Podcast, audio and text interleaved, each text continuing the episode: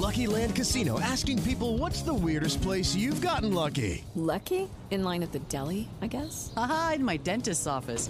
More than once, actually. Do I have to say? Yes, you do. In the car before my kids' PTA meeting. Really? Yes. Excuse me, what's the weirdest place you've gotten lucky? I never win and tell. Well, there you have it. You can get lucky anywhere playing at LuckyLandSlots.com. Play for free right now. Are you feeling lucky? No purchase necessary. Void where prohibited by law. 18 plus. Terms and conditions apply. See website for details.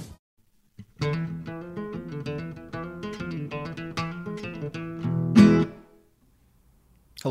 it's Eric with a few thoughts this week on the coming U.S. election before we introduce this episode's main conversation. Now, I should say up front that this audio essay is not actually focused on the 2020 election, which is partially concluded, but on the election of 2024 instead. The reason I want to focus on that election is that precisely because it is four years away, we should know almost nothing about it. We shouldn't know almost anything about who is likely to be running or what the main issues will be, and we should be able to say almost nothing about the analysis of the election. Unfortunately, almost none of that is true. Now, obviously, we can't know all of the particulars, however, we still know a great deal more than we should, and that is because the ritual is not what many suppose it to be a simple nationwide open contest to be held on a single day after several unrestricted long form debates with unbiased rules enforced by trusted referees. What is most important is that prior to the 2024 election, there will have to be an appearance of a primary election. So, what actually is a primary election and what function does it serve? It's hard to say, but if you think about it, this is really the awkward, disingenuous, and occasionally dangerous ritual by which a large and relatively unrestricted field of candidates needs to be narrowed to the subset that is acceptable to the insiders of the parties, their associated legacy media bosses, and the party megadonors. Now, the goal of this process is to, in the famous words of Noam Chomsky, manufacture consent from us, the governed, so that we at least feel like we have selected the final candidates, who in truth we would likely never have chosen in an open process. I have elsewhere compared this ritual to the related process referred to by professional illusionists as magician's choice, whereby an audience member is made to feel that they have selected something, like a card from a deck, out of their own free will, but that the magician has actually chosen from a position of superior knowledge and control long before the trick has even begun. In the modern era, of course, consent has become a much more interesting word, especially of late, and perhaps that fact is important in this context too, as the constellation of issues carry over surprisingly well. To bring in more terminology from the national conversation on consent, the party rank and file are groomed, if you will, by the party affiliated media as to who is viable and who should be ignored and laughed at through a process of what might be termed political negging. The candidates are also conditioned by being told that they can only appear in party approved debates, which must be hosted exclusively by affiliated legacy media outlets, and which emphasize soundbites and theatrical gotcha moments over substance, despite the internet's general move towards in depth discussion made possible in large part by the advent of independent long form podcasts like this one. Thus, both voters and candidates are prevented from giving informed and uncoerced consent by the very institutional structures most associated with democracy itself. Now, why am I saying all of this? Well, it goes back to a video I have not been able to get out of my mind for four years. As some of you may remember from the 2016 election, Jake Tapper was asking Democratic National Committee Chairperson Debbie Wasserman Schultz about why Bernie Sanders would be leaving New Hampshire with an equal number of convention delegates after trouncing his old rival Hillary Clinton in an historic upset. Tapper asked, What do you tell voters who are new to the process who say that this makes them feel like it's all rigged? Now, what was odd here was the idea that only those new to the process needed to have this explained. As someone then in his early 50s, I can say that I certainly felt that this was rigged at the time, even though this was hardly my first rodeo. But I digress. Wasserman Schultz was in fact prepared for the question, and she replied, quote, Well, let me just make sure that I can clarify exactly what was available during the primaries in Iowa and in New Hampshire. The unpledged delegates are a separate category. The only thing available on the ballot in a primary and a caucus is the pledged delegates, those that are tied to the candidate that they are pledged to support, and they receive a proportional number of delegates going into our convention. Now, this was confusing. Why are there any unpledged delegates at all? And why not call them superdelegates just like everyone else? And why was she asserting that availability was a settled question? This is like an emergency room administrator explaining to someone having a heart attack in real time that what is available is a vending machine down the hall rather than the nurse or physician chatting idly beside it. I remember thinking, I don't care what you say is available, you crazy, crazy lady. But of course, she wasn't crazy, and this wasn't about availability. It was about naked power and its public rationalization. Wasserman Schultz attempted to explain further that it was all due to a need for, and I swear I'm not making this up, diversity and inclusion. She continued saying, quote, Unpledged delegates exist really to make sure that the party leaders and elected officials don't have to be in a position where they are running against grassroots activists. We, as the Democratic Party, really highlight and emphasize inclusiveness and diversity at our convention, and so we want to give every opportunity to grassroots activists and diverse, committed Democrats to be able to participate, attend, and be a delegate at the convention. And so we separate out those unpledged delegates to make sure that there isn't competition between them. Did I hear that right? This is about diversity and inclusion for superdelegates? Oddly, Tapper responded that while this obviously made no sense to him either, they should both move to the next question. Quote, I'm not sure that that answer would satisfy an anxious young voter, but let's move on. Close quote. If you are confused, let me offer to translate. This isn't supposed to be an election. One man, one vote is nowhere in evidence, obviously. And this isn't the party of the rank and file. This is the party of the insiders. Perhaps it is weirdly easier to discuss this in the consent paradigm. She was saying, in effect, Come on, Jake, you're a big boy, so don't be so naive. Obviously, lifelong rank and file card carrying party primary voters are just asking for it by coming to the polling place and voting provocatively in the presence of superdelegates. Hey, if they weren't into it, they wouldn't flock to the voting booth like moths to a flame now, would they? Know what I mean? Look, since we both know our place here, let's move on to your next question so we don't kill the buzz, shall we? To be clear, most of us really never understood what the invariant phrase diversity and inclusion really means in such settings. I have always marveled at why both inclusion and the word diversity initially strike most of us, and certainly me, as positive concepts, but the now ubiquitous diversity and inclusion soundbite leaves many with a vaguely sick feeling. If I understand correctly, there is both the meritorious part of the primary process, which involves having to win at the ballot box by listening and appealing to voters, as well as the corrupt part of the voting, which is guaranteed through superdelegate quotas. And bizarrely, the diversity delegates she refers to here are the unpledged delegates. That is, in the twisted logic of the modern Democratic Party, it is actually the insiders who are the vulnerable diversity and inclusion delegates who must be protected. And, as you must have guessed, in the mind of the party operatives, only a bigot would argue with diversity and inclusion. So, is that the extent of it? Well, not even close. While the parties are not exactly shy about making sure that truly fair primaries are structurally impossible, they still have to leave at least a formal possibility that the people could choose a candidate hostile to the rent seeking insiders and donors. If an upset were not formally possible, the rank and file would be expected to balk at calling this arcane process a primary election, and they would be expected to reject the final candidate pushed by insiders. Yet leaving that possibility formally open is dangerous to the mandarins, as it is exactly what led to Donald Trump becoming the Republican nominee in 2016. Thus, there are two more important steps to controlling the process to prevent a Trump like coup against the insiders in the future. Perhaps the most disturbing to observe is the constant harassment of popular candidates by party activists who live inside what is supposed to be independent news media and who pose as journalists and news people. This is the second juggernaut to stop popular candidates by ignoring their outperformance and positive reception, by dropping them from graphics, misspelling their names, ignoring their successes, standing in front of their likenesses on green screens, and even, inexplicably, using someone else's photograph just to troll them. Particularly egregious here was the all out war that MSNBC appeared to be waging on Andrew Yang in 2019 and 2020, which showcased the exact same tactics that had been used previously against Bernie Sanders in 2016 and Ron Paul in 2012, when the Pew Research Center on Journalism and the Media concluded, quote, the same could be said of the narrative in the news media of Texas Congressman Ron Paul, who received the least coverage of any candidate overall, the difference with Paul is that he has received by far the most favorable coverage of any candidate in the blogosphere 48% positive and only 15% negative. Close quote. In Yang's case, MSNBC was forced to comically apologize on multiple occasions for both supposed errors and claimed omissions. When dropped from a visual, the network dutifully tweeted Earlier on, we aired a poll graphic that inadvertently left off Andrew Yang. This was a mistake that we have since corrected on air, we apologize to Mr. Yang, said MSNBC when they mysteriously dropped the candidate from their visuals. Yet, when inexplicably screwing up Yang's first name, they said, Earlier tonight on The Beat, we made a mistake in a segment about Andrew Yang. While we fixed his name during the segment, we'd like to apologize, Andrew, for the error. Yet this string of seemingly focused errors and omissions targeted on Yang continued unrelentingly, despite being extensively documented by the campaign. If these superdelegates, staggered primaries, apparently deliberate errors, and endless targeted omissions were not enough to keep popular candidates from gaining serious support, the last major rigging of the election takes place by saying who can and cannot hold a debate. In 2020, all three of the most ferociously independent and therefore dangerous candidates to Democratic Party insiders, that would be Sanders, Gabbard, and Yang, were welcomed on Joe Rogan's extremely popular long form podcast.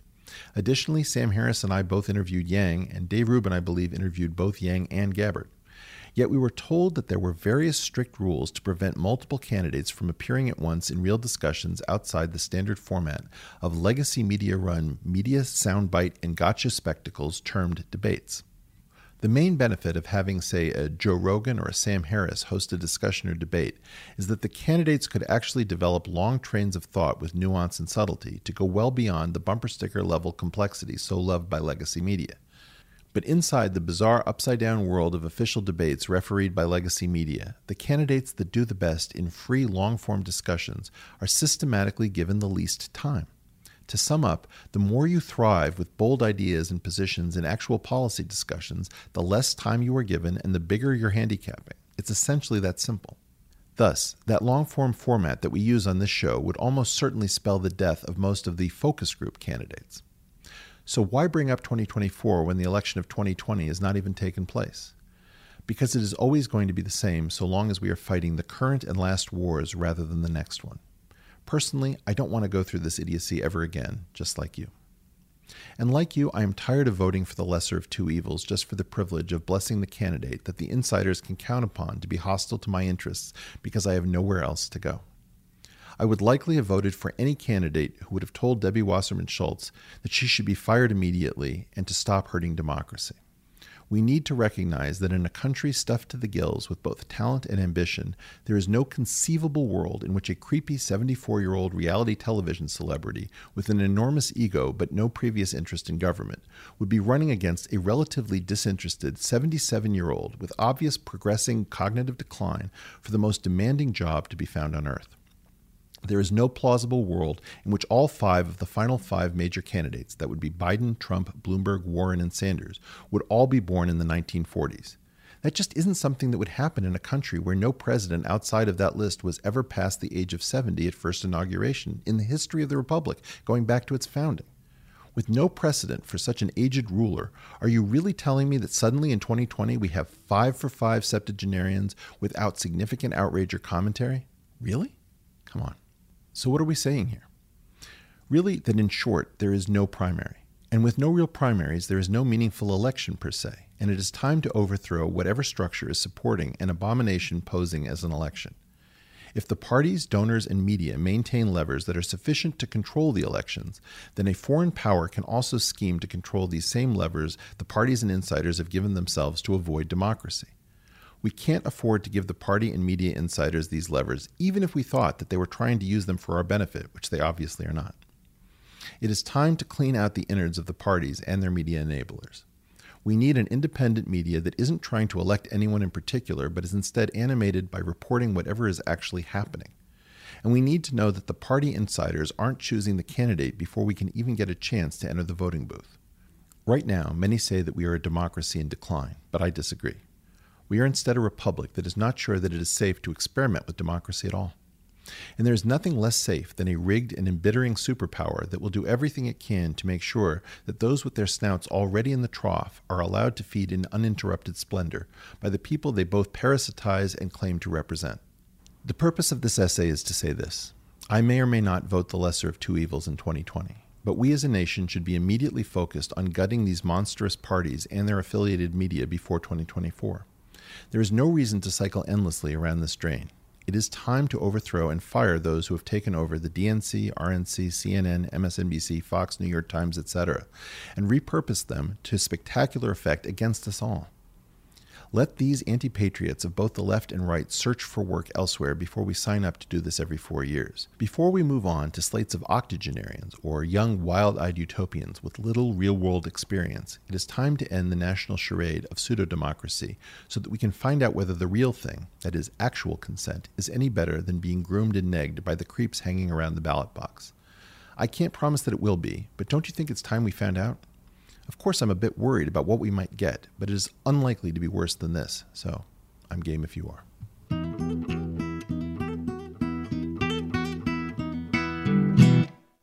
Headed to the post office? Here's my advice don't. Think about it. There's no reason to put yourself at risk in that way because it's a headache under normal circumstances, and right now it's frankly a danger to your health. With returning sponsor Pitney Bowes Send Pro Online, they'll allow you to print labels and stamps remotely and then schedule package pickups and track shipments. Of course, the cost saving efficiency of this system varies depending upon how you value your time, but it's safe to say that it's likely to be significant. For as little as $4.99 a month, you'll get access to special discounts and save up to 40% off USPS priority mail. Plus, for being a portal listener, you'll receive a free 30 day trial to get started and a free 10 pound scale to ensure that you never overpay. So go to pb.com slash portal to access the special offer for a free 30 day trial plus a free 10 pound scale to get started. That's pb.com slash portal to experience the savings in your shipping costs with a free trial of Send Pro online from Pitney Bowes at pb.com slash. It is Ryan here, and I have a question for you. What do you do when you win? Like, are you a fist pumper? A woohooer, a hand clapper, a high fiver. I kind of like the high five, but if you want to hone in on those winning moves, check out Chumba Casino. At chumbacasino.com, choose from hundreds of social casino style games for your chance to redeem serious cash prizes. There are new game releases weekly, plus free daily bonuses. So don't wait. Start having the most fun ever at chumbacasino.com. No purchase necessary. VGW Group. Void were prohibited by law. See terms and conditions. 18 plus. portal. Returning sponsor Skillshare is a platform with thousands of online classes taught through high quality instructional videos that make learning anything new a snap. I recently checked out a class called Creative Breakthrough Eight Exercises to Power Your Creativity, Confidence, and Career. And I appreciated that it tried a practical approach to the eternal problem of creativity. A lot of times we sort of wait for the muse to hit us, if you will, when there are specific things that can be tried to speed up the call to action by which we summon the creative muse. And I found this class to be very helpful and stimulating in introducing us to some of those concepts and exercises. At Skillshare.com slash portal, you can explore your creativity and get two free months of premium membership. That's two whole months of unlimited access to thousands of classes for free. So get started and join today by heading to Skillshare.com slash portal. For two free months of unlimited access to thousands of classes, you can find it all at Skillshare.com slash portal.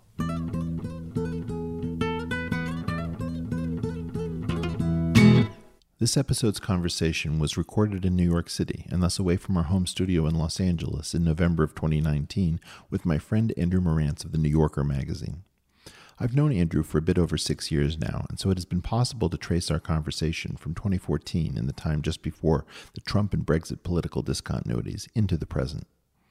What I found is rather shocking. While I initially viewed Andrew and myself as extremely intellectually compatible, coming as we do from a common cultural background of thinking progressivism, I have watched us be increasingly divided by how we are processing recent events. For example, Andrew and I are both alarmed by what we see as the mainstreaming of dangerous and previously fringe perspectives from the political right.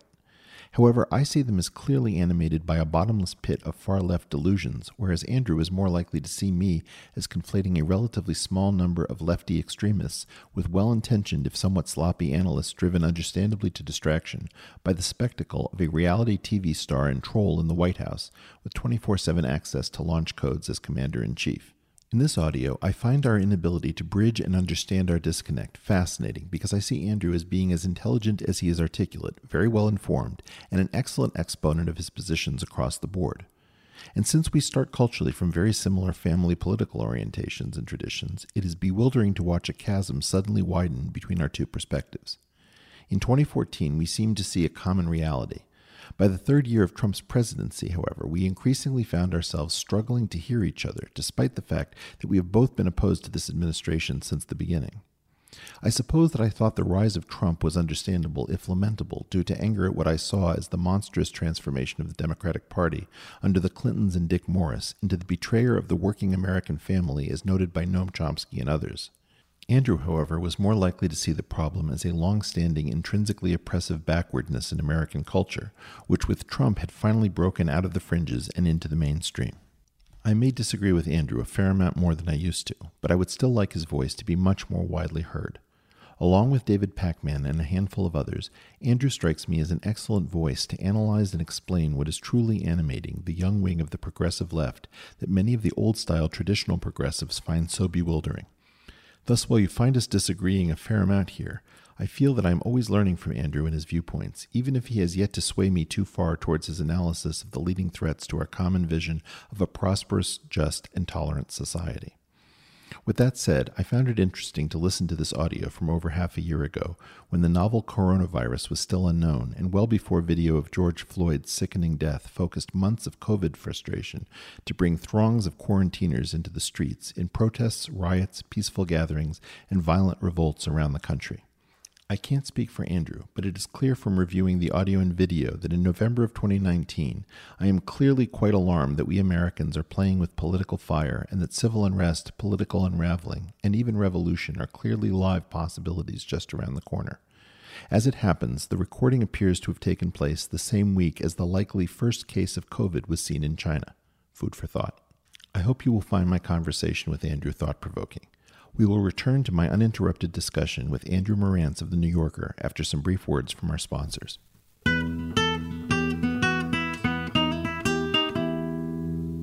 Long term listeners sometimes ask me, You've been predicting the chaos and turmoil of 2020 for years, so now that it's finally here, are you relaxed or stressed out? I think it's more the latter. So, what do I do? Personally, I use Theragun, which is a handheld percussive therapy device. It hammers my sore and tension filled muscles in rapid succession to release the deep tensions inside. The depth, speed, and power are all scientifically calibrated to produce the desired effect, and now with the new Theragun Gen 4, it's whisper quiet, no louder than an electric toothbrush. They use a proprietary motor. Seriously, I wondered if it was even on at first. But the result of soothed and relaxed muscles was the same as ever, which is what I've come to expect from Theragun. So why not try Theragun risk-free for 30 days? There's no substitute for the Theragun Gen 4 with an OLED screen, personalized Theragun app, and the quiet and power that you'll love. Starting at only $199, you can go to theragun.com slash portal right now and get your Gen 4 Theragun today. That's Theragun, T-H-E-R-A-G-U-N dot com slash portal. Theragun.com slash portal. Long term listeners to the portal will know that I love a good glass of wine and sometimes even include it as part of the interview process.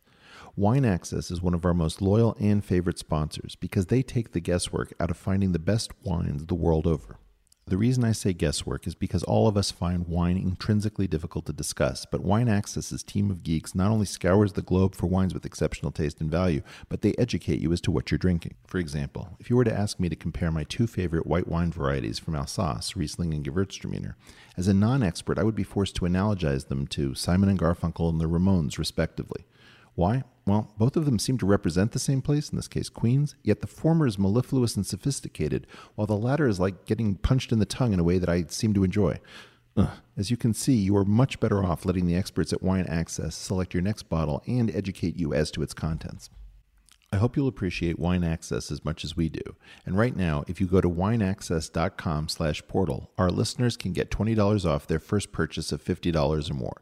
That's an incredible savings over already very low prices on great bargains. But to get the $20 off, you have to go to the special URL wineaccess.com slash portal. That's wineaccess.com slash portal. This audio was recorded outside of our studios, and for the first 24 minutes of the discussion, it's at a slightly lower fidelity. We apologize for the inconvenience. Welcome. You found the portal. I'm your host, Eric Weinstein, and I'm remote in New York City, and here with my friend and author, Andrew Marantz, author of the book Antisocial. Hey, Andrew, welcome to the portal, sir. thank you. I found it. So we've been, uh, you and I have been going back and forth since before a lot of changes in both of our lives. Mhm. Um, and I looked at it, and I think it's January of 2014 that you and I started interacting. Is that what it was? Yeah. Um, and you were supposed to take an interest in some physics stuff I was doing. And then you and I have been on this sort of crazy conversation over the last five plus years. Yeah. How would you describe what has taken place in that period of time that transformed an initial conversation into the sprawling thing that you and I have been a part of? Yeah. Well, I suppose we should just do the whole thing. Let's do it. Uh, yeah. So I initially January 2014. I didn't go back and look at it, but basically, okay. So I, in addition to writing this book, um, all those years ago, I hadn't written a book. I was a merely a writer at the New Yorker magazine.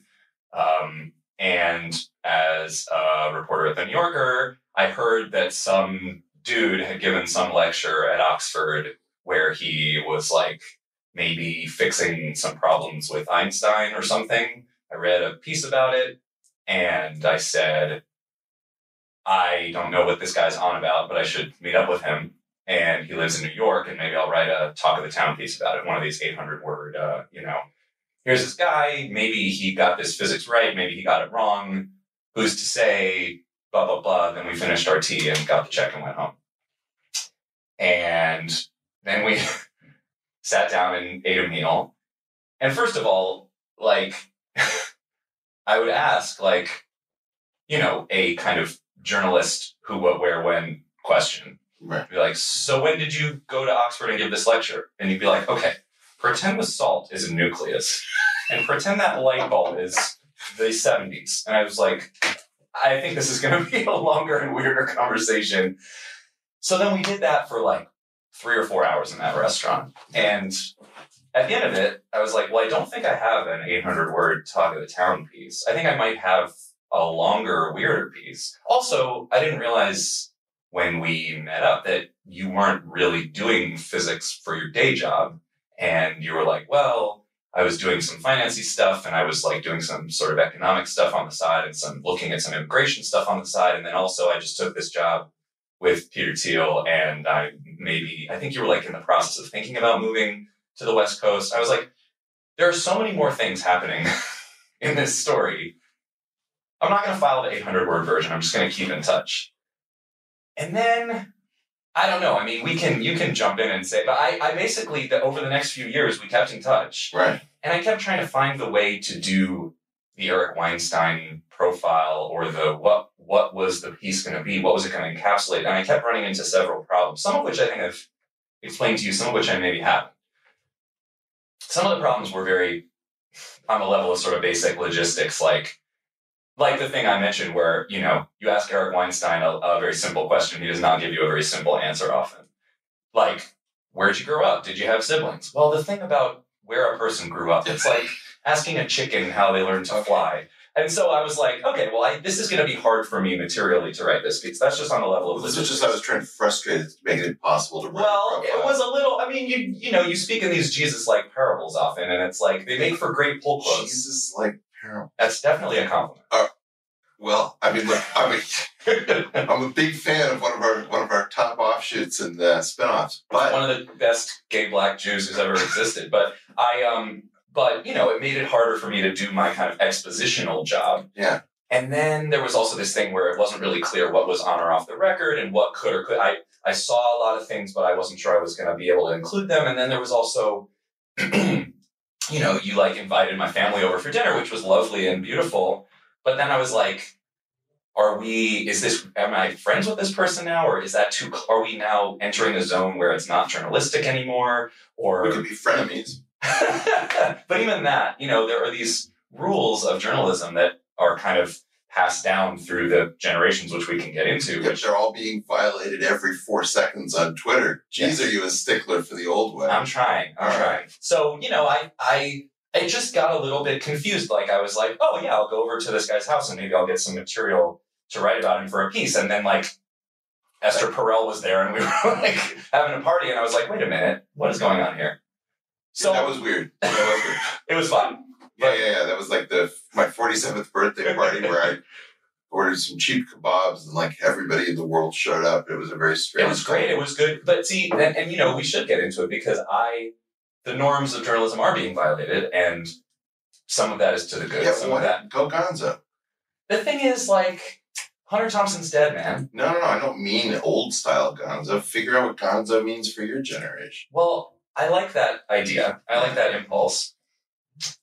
There are ways in which I think it's fruitful to do that and to sort of throw the rules out the window. Right. And look, you know, you would own up to things in the piece and you use the first person. And I mean, I'm not the way I write stuff. Well, look, I wasn't necessarily trying to help you write a profile Yes. on me, and I think probably the reason the profile never got written is, is that I wasn't really 100% comfortable because I don't like the idea of building people up to tear them down. It was Mhm. very flattering that you took an interest, but uh, that wasn't even where I was going with the question because a lot of it, to turn the tables on you, yeah, sir, yeah. um, you also became this much more nuanced, interesting thing to the world. Mhm. Um, you know, you and I both weirdly found our way to these alternate uh, dissemination channels. Yeah. Um, and, you know, the fact that we both took an interest in what Mike Cernovich seemed to understand about the world uh, completely independently from each other, if I recall Yeah. correctly. Well, the other thing that we should say in terms of exposition, setting, and narrative is that in 2014,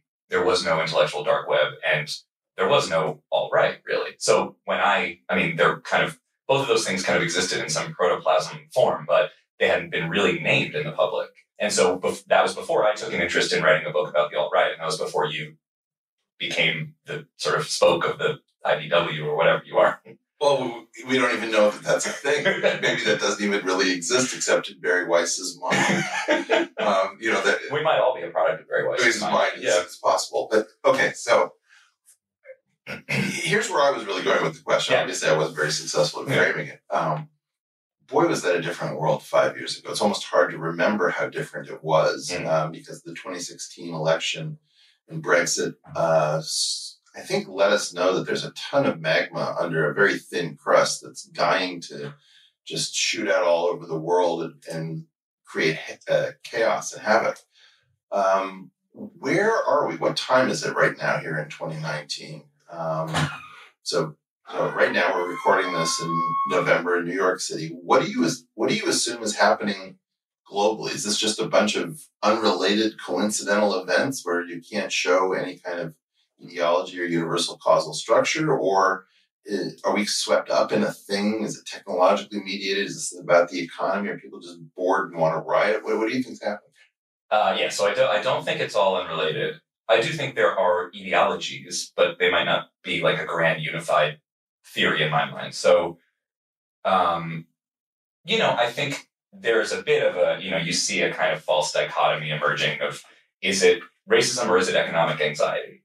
And I think everybody sort of knows that the answer is some of both and some of neither. I mean, definitely some of both. And there's also some other stuff that isn't represented by either of those, those two choices the both part is pretty easy, right? I mean, were voters in the Rust Belt voting for Trump because they were experiencing racial anxiety or economic anxiety? To some degree, the answer has to be both because those two things are correlated. Yeah, right? even here, I mean, I, I would love to figure out what you and I should fight about. Yeah. Uh, in a, in the most constructive way possible. way, yeah. Right. So let's try to figure out like some really good constructive. I think the, the most efficient disagreement we can have is how much of it, essentially, a lot of it boils down to are people expressing something useful or harmful when they are doing the magma erupting thing? Like, I think, and to, to quote the title of my book, are people being pro social or antisocial? I think if I had to caricature our views, I think I'm more of the kind of skeptical, I don't want to say pessimistic or cynical, but I'm sort of, I, I tend more toward the view that these eruptions are worth worrying about, where I think you're a little bit more trusting of the idea that ultimately they might, you know, be producing something useful and something that, Wait, wait, wait. What? in the sense that when I hear, well, this could be wrong, but when I hear you talk about how the old structures are being torn down, Yeah. it seems to me that often you arrive at a place where this is a painful but necessary process of, you know, the old structures were so bad that the intervention to tear them down is ultimately more useful than propping them up. Um. Well, that's not how I. Okay, This is interesting. Yeah. Right. No, I, I think I almost never get a chance to Mhm. say what it is that I really believe, which is um, I'm terrified. I would like to save the New York Times, Harvard, and the Democratic Party. And they seem to be hell bent on committing some kind of intellectual suicide. And I don't know what to do about this because I've got one crowd of people saying burn it to the ground in one ear, and I understand what they're talking about. Mm-hmm. There is some kind of intellectual rot. And on the other hand, I'm thinking, do you have any idea how difficult it will be to replace these institutions rather than to fix them? Right. Well, some of it is semantic, what we mean by tearing down versus propping up and all that stuff. Yeah, I, I Yeah. take your point. Yeah. But um, and then like you know, for example, on the racial angle, uh, I think a lot of racists voted for Obama. Mm-hmm. I don't think that race is necessarily you know, it's like how many anti-Semites make sure that they have Jewish lawyers and doctors? It's not small. Mm-hmm. So I don't know that race plays like even among racists, I don't necessarily think it behaves the way these supposed anti-racists claim it does. We definitely agree on that. Okay. I think that racism is a much deeper and broader category than it's often made out to be. I don't think it is all that useful to talk about racism as individual animus. I don't think there are that many people in the country who will, you know, sort of refuse to shake the hand of someone of a different race than themselves. Yeah, that's a pretty short ride these days. Yeah, I don't even think. I mean, I've been around Richard Spencer a bunch. I don't even think he's in that category. So, you know, I've spent a lot of time around a lot of really shitty people in order to try to ethnographically understand what they are like, and also as a sort of stand-in for different paths that our country could be going down. Right. And I think it would be a mistake to sort of say, well, there are, you know, a hundred bad apples in this country who experience racial animus in their souls, and those are the people we need to worry about. Okay. Now, would you would you say that you and I both come from sort of a progressive milieu? Yeah, milieu for sure. I try to, you know, But I feel like we've sort of diverged in a lot of ways, although I can still hear you across the chasm. and I think, I mean, I'm actually interested. So I, I'm not sure which things we agree or disagree on. And it actually, a lot of it depends on definition of terms. No, well, let's, let's just go through a bunch of stuff and Yeah. see how see Yeah. how it shakes out. Um, all right. I guess um, I'm very, very worried about reigniting um, ultranationalism, white supremacy, uh, out and out racism, return to open misogyny, et cetera, et cetera. And I believe these things are a real threat, Mhm. but mostly unrealized. That to the extent that there are these problems, I do believe in structural oppression and structural unfairness. Although I think that the people who talk in these terms are very often talking very incautiously and with a ton of hyperbole and, and being totally reckless about it. And so I feel like the concept of structural oppression has been so inflated Mm. that we can't, um, and, and not, you know, like ignored in some place that it very much is and distorted out of proportion in some place that it's quite mild. So like my confusion about this is I don't think that the, the, the current woke movement, if you want to call it that, is being at all thoughtful or judicious about its targets, its strategy. It's just this kind of um, takeover of a bunch of sense making organs where we can't now conduct civil society without having to pay this tax anytime somebody uses uh, you know the wrong pronoun or or um, you know speaks about race or gender in some way that is not part of uh, you know the official approved set of, of ways of talking. Yeah. So that's there's there's a bunch of stuff in there that I think we agree on, and I think I can find a productive disagreement. I also I'm sitting with my hands folded on the table not because I wish to appear school marmish or anything, but because I have the New York Jewy habit of talking with my hands and Let's not gesticulate, brother. knocking over microphone stands. That's and okay. stuff. So um, I'm trying to control myself. Um, hey, so look, here's the deal. um, yeah, I think the parts of that that are useful to pull at are. I get why people um, worry about the injudiciousness or the incautiousness, as you Right. said. And there are specific instances where I think we would have the same impulse. I think maybe even a majority of them. I don't know how you count I, these. I things. would guess. Yeah. And so then the question to me is in framing, like, what I worry about is a is a straw manning effect where you know we look at you know some people running through the streets in black masks setting stuff on fire and go that's the left or you know I don't want people to be setting things on fire. I think that is stupid. But um, the question is, how much is it representative of, and how much is the incautiousness ahistorical? I mean, one thing I, I just recently, you know, you talk about occupying sense-making structures. So there was there there in the '60s there were physical occupations of sense-making structures, such as Straight hall. Correct. So I looked back at the SDS demands when they occupied Columbia University. And the demands were you can't build this gym in Harlem, but also you have to end the occupation in Vietnam. You have to free all political prisoners. Right. That was extremely incautious. It made no logical sense. Columbia University was not in charge of the world's political prisoners. Right. But we look back on that historically and go, sure, there was some injudiciousness, but those people were basically on the right side of history. That was a messed up war. They were protesting for essentially the right things. They grew out of their incautious moment and grew into sensible adults, and Columbia University Wait, still wait, wait, wait, wait. Like you're you're you're going for a lot of territory. I don't necessarily think they grow into sensible adults. Uh-huh. keep going. Well, and then a part of this is the they, right? Right. Who is the they? Who is the left? Who are the woke people? Who is the who? You know, there's a huge amount of individual variation in ways that, yeah, sure, there might be some people who are occupying Columbia University who are now. No, no, look. uh, Let's find the. Let's find the. By the way, feel free as Yeah. another as another uh, Ashkenazi Jew to interrupt me as much Yeah, as you yeah. want.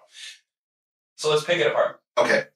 Um, I, I don't have these feelings. Uh, my, my belief is that you had an extremely dumb war um, that, you know, was chewing up actual lives, uh, both ours and theirs.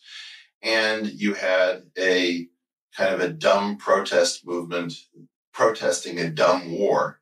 And in some sense, that's kind of a bit of what we have here. We've got a stupid extreme right that, uh, you know, makes me nauseous. And we've got a, a really crazy left response to that. That's not how I see this shaking out. The first, the first big adjustment is I'm astounded that we can't talk at the moment. We Mhm. cannot figure out a set of common ground truths and allowable moves to sit down and, and like, how would we adjudicate a dispute? So, you know, like if we're going to have, let's say, an intellectual fight, are we going to use Queensberry rules? You know, are, are, are we self-refereeing? Do we agree that we're not going to bite each other's ears off? The fact is, most of us can't agree what a conversation actually is anymore. I think that's fascinating. And, and what constitutes an illegal move is an important part of that. Um, I, I think that I, I, this, the, boomers look back on the boomers as young people and they say, "Oh, we were we were we were energetic and so full of idealism." And I look back and I say, "Well, actually, there was a lot of stupidity that was called out in real time." In particular, um, and I've made this point in a bunch of places, there are all these uh, instances in rock and roll where the singers are telling these kids, "You're out of your mind. You're shut up." You know, whether like you know the Like Rolling Stones. Uh, Um, I went down to the demonstration to get my fair share of abuse, or Yeah. Buffalo Springfield saying, uh, you know, singing songs and carrying signs, mostly saying "Hooray for our side." Yeah. You know, th- th- there's like a, a million of these references that the protests are just kind of dumb. yeah, even Revolution by the Beatles. Yeah, Go carrying pictures of Chairman Yeah, Mao, yeah, right? right. All of this stuff. Um, Ten years after, I'd love to change the world. Yeah. So I think it was dumb in real time. Sure, but I mean, I guess that you know that's a useful. Well, first of all, you know, the Rolling Stones were also like, you know, I don't. He, he can't be a man because he don't smoke the same cigarettes as me. I mean, they were protesting lots of stuff that, you know, who knew. But the point being, so John Lennon is an interesting test case of this, right? Sure, he had critiques. He was a very snarky, cynical dude. He had critiques of everything around him, and yet he was king of the hippies, and he did the lions and the sleep and the so the bed-ins and all that stuff. So I guess in a way, there's different ways to read that. One is even John Lennon thinks you guys are stupid. Another way is Yeah. he has critiques of the people next to him, but it doesn't mean he stops doing the thing that is most Well, I do think that there is a metacognitive thing about Yeah. John Lennon, and I, I do think that he's a very bizarre Yeah. and interesting case. But I think um, it also illustrates how, you know, there might be individual slips into farce or incivility, but the larger point is we got to end this fucking war. Right. Okay. But now there there really isn't a war. We've had a black president. We also Wait, wait, wait, wait. We've Yeah. got universal marriage. Um.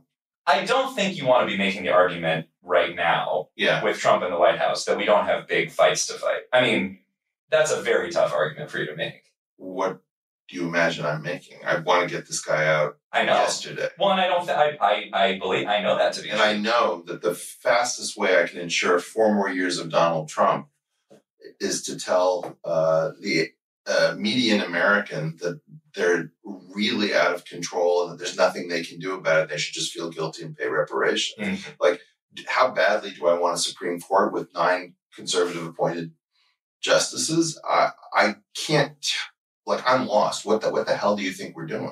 Well, this so we might have a disagreement here too in terms of tactics. In terms of goals, neither of us wants nine Kavanaughs on the court. Neither of us wants Trump's second term. My point of bringing that up was to say, but I'm not I'm not so dead set against that that I would uh, you know I the, the question of what the Democratic Party becomes as a counterweight to whatever the Republican Party uh, has become is really important. And it's not just a question of tactics. I think one of the things that's nauseating me about the American established left is it's like, just hold your shit together until after the election, right? If that's what you're going to say, um, you know, then you have a, a really serious problem because what you're doing is, is that you're talking um, about about a tactic, and I'm not talking about a tactic. I'm talking about growing up. Mhm. I'm talking about being decent. yeah. So I guess you know, again, these are big categories, but to drill down on them, if you, so you know, let's take a person in Wisconsin or Michigan because this is sort of the hypothetical scenario that the pollsters like to run. Are there people, are there white working class people in swing states who are going to feel alienated and offended by talk of white guilt and white privilege? Sure, maybe. But in terms of what we are or are not willing to give up or suppress until Yeah. after the 2020 election, you know, No, but I don't want to hear it. I, Eric, don't want to hear any more talk about toxic masculinity, uh, male privilege, white privilege, blah, blah, blah. And it's not because I don't think that those things are about a real something Mhm. and that we really should be remediating um, some very serious problems. It's that these concepts have become incredibly powerful as levers and incredibly toxic, and they're not serving any goal that I can understand. so we're talking about the toxicity of toxic masculinity. Um, we are talking about the toxicity of telling people that they're inalienable qualities make them pariahs in some new ordering that nobody I know voted for. Yeah. So yeah, I think so. I think that's a Like it's really, I mean, this is an embittering thing, and it's not. It's not really about the fact that there's no point. There is a point about life being easier if you're a white person in a Mhm. country that's been dominated by white people. Mhm. And I want to examine that. And I don't want to examine it through the lens of white privilege. I want to be told about white fragility or white tears or white this or white that. Well, so I don't really get it then. I mean, if you agree that there that it is structurally that society is structurally set up to privilege white people, do you just not like that the phrase white privilege is spoken by people who you just have other aesthetic disagreements with? It doesn't sound like you're disagreeing with the phrase itself.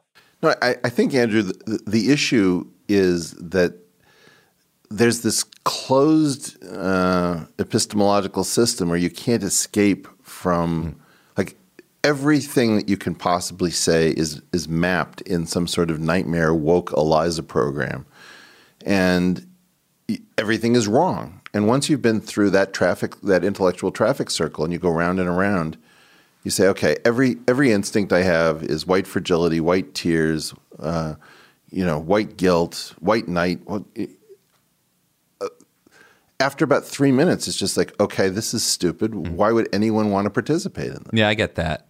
I get the feeling of being logically trapped. I mean, I remember there's this thing in um, Infinite Jest where the guy goes into a 12 step program and they tell him what you are as an alcoholic. If you deny being an alcoholic, that's just a, a perfect hallmark of that shows us that we're you're an Yeah. alcoholic. And the the the David Foster Wallace brain rejects that. And weirdly, and this isn't I don't mean this to have any explanatory power, but just to close the loop, the the rest of that novel is him accepting that he actually needs to be in AA. So I don't think that it is the case that if you are white, you need to be in recovery. I don't. I'm, that's not the analogy. The analogy hmm. is the analogy is some things that are framed in an annoying or circular way Yeah. might be pointing at something that's useful. So we can pick out bad arguments that are trying to condemn people or make them feel guilty in ways that aren't useful. But there are better versions of those arguments. okay, so this this is where I think we, we get to something interesting. Mm-hmm. I agree that the left and the woke and progressives is a very large space. Here's where it shrinks. Who's willing to stand up and say, my fellow progressives are completely out of control? Almost no one. Mm-hmm. And the reason is is that these supposedly empathic people will ruin your life at the drop of a hat, have fun doing it.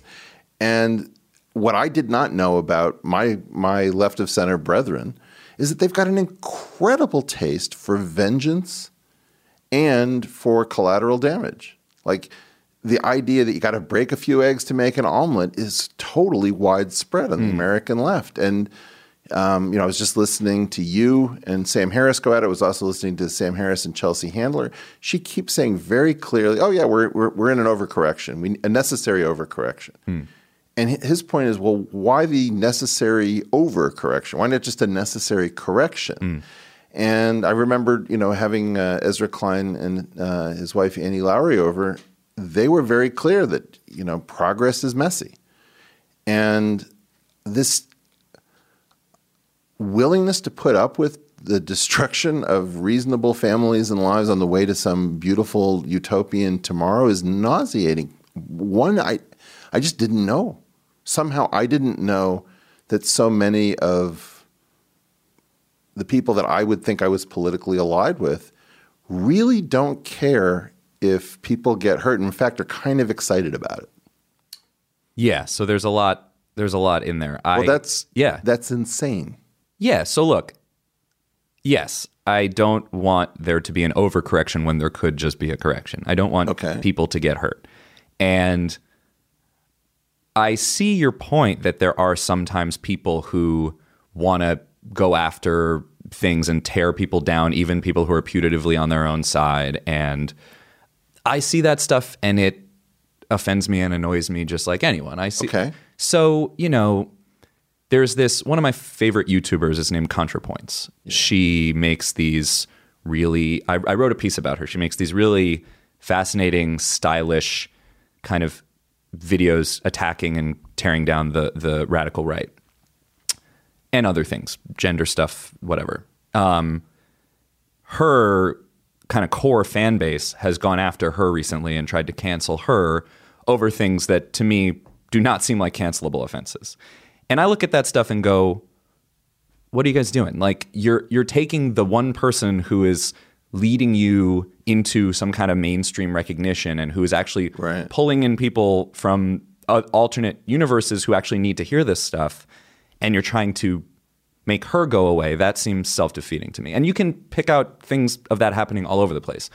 One place where we might be disagreeing is in how widespread and definitive that is of everything. So I don't feel that I, I can't go in, in public and say, I think Nazi punching is counterproductive. I think setting things on fire is counterproductive. I think that there are, I think language is important, but I also think in many cases there are more important things than language. Uh, I thought Moonlight was a little overrated. Like there are lots of things I can say where I don't feel that I will immediately be canceled. And so I, I don't I see the Do you have problem. cancelable views?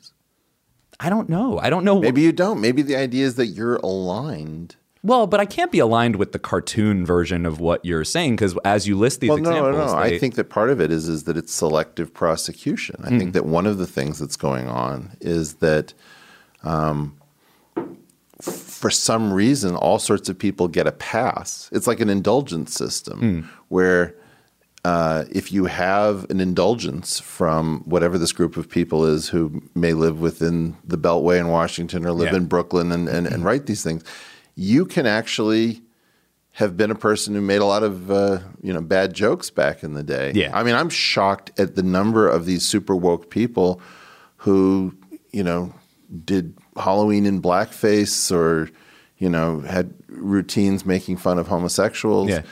And you know they frequently view me as somehow affiliated with the Mm. right wing, which I have no. I don't think that there's a single way you can really make that argument. Mm. Um, so like they're on, and I don't think I've made any of these kinds of jokes or faux pas, you know, historically. Yeah.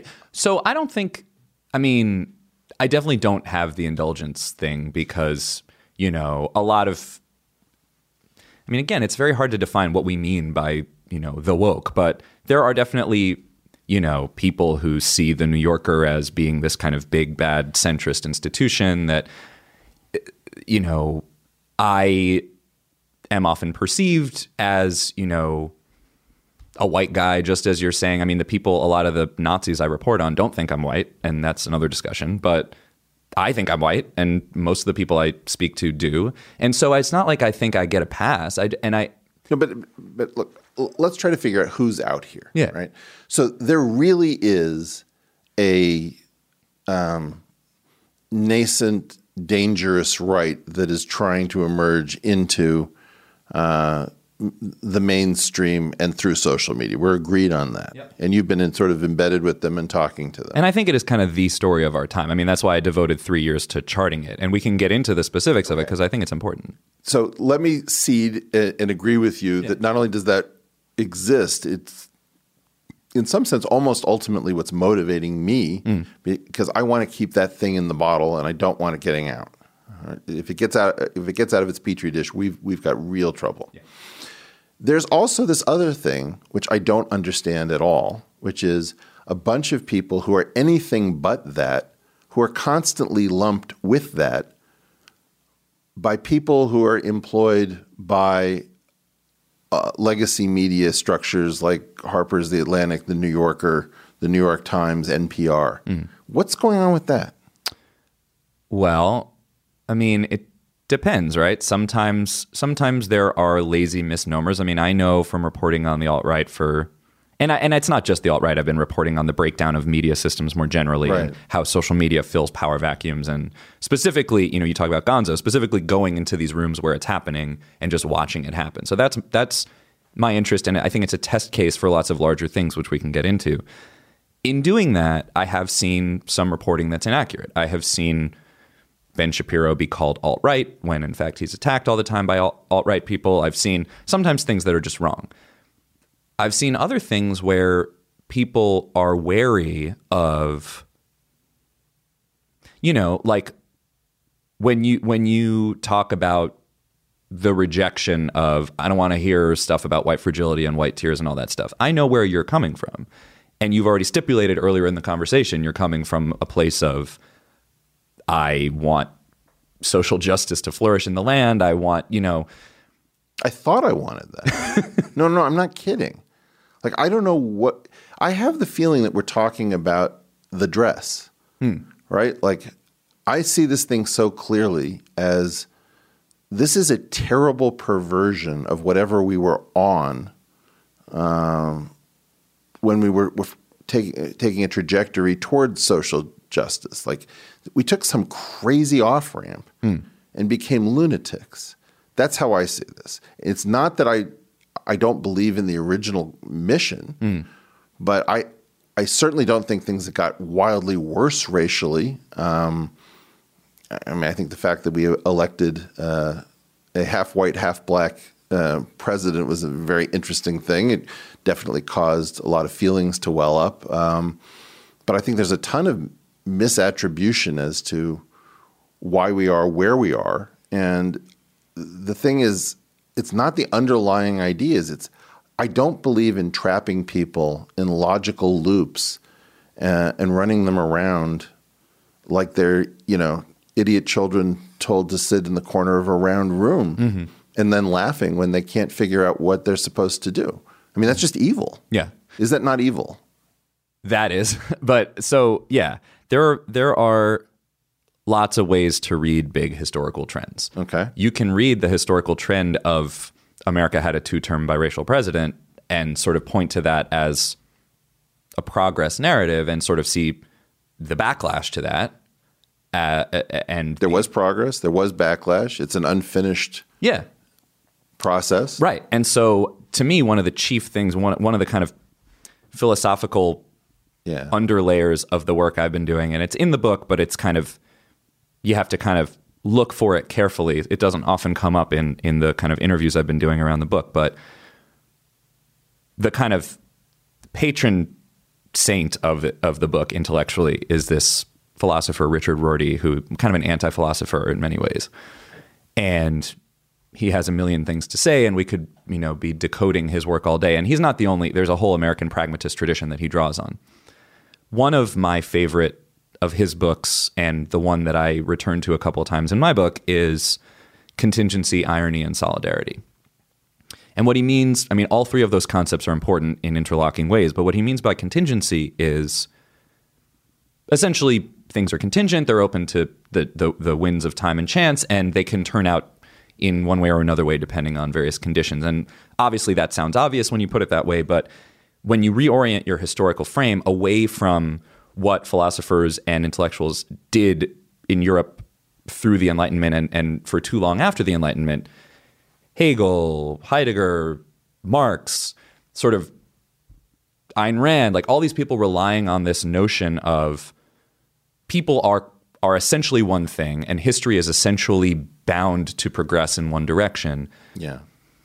He makes a very convincing case that any version of that is counterproductive and that to really reorient ourselves around contingency, contingency of self, contingency of language, contingency of community, actually brings you a lot closer to having a way of talking about things that helps that helps map he wouldn't say reality but the point being with all this stuff we have very deeply embedded in our american mythos this notion of we are a shining city on a hill. We are becoming ever closer to realizing the true ideals of who we are and should be and uh, we hold these truths to be self-evident blah blah blah. All that stuff is there in the american fabric somewhere but there's a there's a danger that that i see us sometimes slipping into and i myself have slipped into tacitly in the past of sort of assuming that the arc of history is in some sense teleological.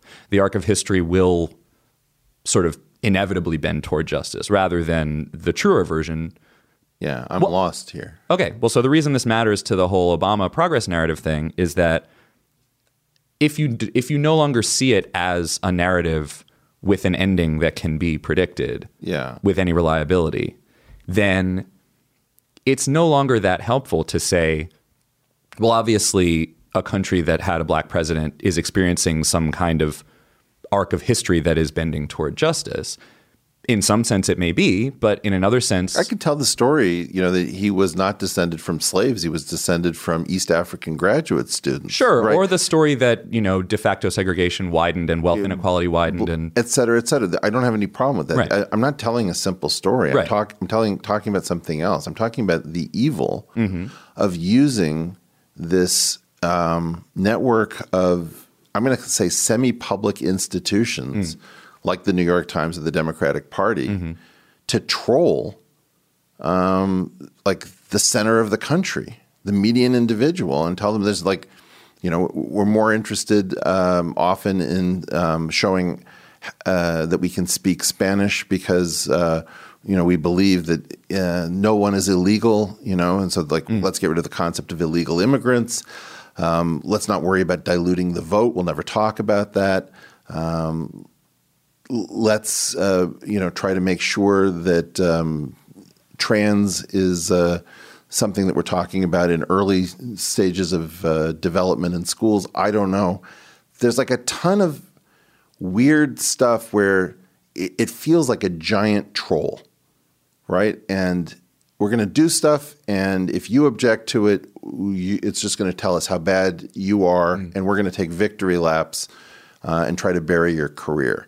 And I think that that thing is actually, I've called it left Carthyism. And the, like where this comes down for me is that my family suffered under McCarthyism, and I'm against McCarthyism as a tactic. I don't like it any better when we do it. Yeah. So again, I mean, and and by the way, I'm just going to come at it again. I don't think this is sloppy journalism. I think that everyone knows that Ben Shapiro isn't a Nazi. I don't think that there's anyone who thinks Ben Shapiro is a Nazi. I think that Ben Shapiro said a lot of things I don't like, and I've called him out. You know, I, I call almost nobody out because I don't like call out culture, but I've said, "Hey Ben, you know, you're over the line on this one or that one." Um, ben Shapiro isn't a Nazi. Period. The end. Am I wrong? No. Okay. Does anyone think Ben Shapiro is a Nazi? Or, or even let's go further. The concept of Nazism, right? In some sense, if if if the black world is going to tell us what words we can and cannot use, I feel like the Jewish world should tell people stop using the word Nazis to describe bad people if they're not actually Nazis because that belongs to us. We suffered. And Sure. you know, I'll, I'll take that along with the Roma, uh, uh, you know, the, the the physically disabled and homosexuals. But you, you don't have a right to call everybody a Nazi, you punk. I mean, it's really an, an embittering and angering stupidity to be found in a bunch of people who went to Ivy League schools Yeah. and are now writing for you know the nation's preeminent organs. Yeah. Well, we should ask Iggy Pop first if we're allowed to call people punks. But um, yeah, I uh, I get it. I just I think it, it's helpful to carve stuff into smaller sample sizes, which is why I bring up Ben Shapiro being called alt right. I think it's really useful to stick to individual cases because again, when or my brother is a racist, right? Okay, so like I mean, what fantasy Maoist planet do you have to live on to believe that? Right. So, th- so those are good examples. Look, I don't think there are people who think Ben Shapiro is a Nazi. I think there are people who. But they call him that because no, it's fun. No, they call him alt right, and I think so. Again, like there, there's an Occam's razor thing where I think the most likely solution there, and I don't know the people. I don't remember which publication it was. I don't know who they were, but I think the most likely solution is they don't know that alt right means white supremacist anti-Semite. I think they just think alt right means high energy, bellicose, anti-establishment, far right, whatever. What? what? I I don't I don't think there is um, I don't know what to say about this. The the term alt right got thrown around by supposed grown-ups yeah. so liberally. Yeah, I, I chart this very carefully in my book, and I go through how the term got widened to the point where it this supposedly fringe movement included everyone, including the Republican nominee for president and all of his chief advisors and all of these massive media institutions. Like, is Sam Harris alt right? Look, the actual technical definition, yeah, is that it was a term that Richard Spencer made up to describe himself and his fellow anti-Semitic cronies. But the thing is, you know, we can ascribe malice and kind of collusion, or we can, you know, what's the thing that's always easier to ascribe, you know, stupidity I rather than that thing. Well, I know. Well, that aphorism is just wrong. I don't think it is though, because you know, no, the, it starts with the word never. Oh, okay. Well, so then that version of it is wrong. Yeah. But there's certainly it's certainly true that an Occam's razor explanation, uh, certainly in the world of journalism, is often No, you've got something very different. You've got a bunch of people who talk to each other and think this is a hoot.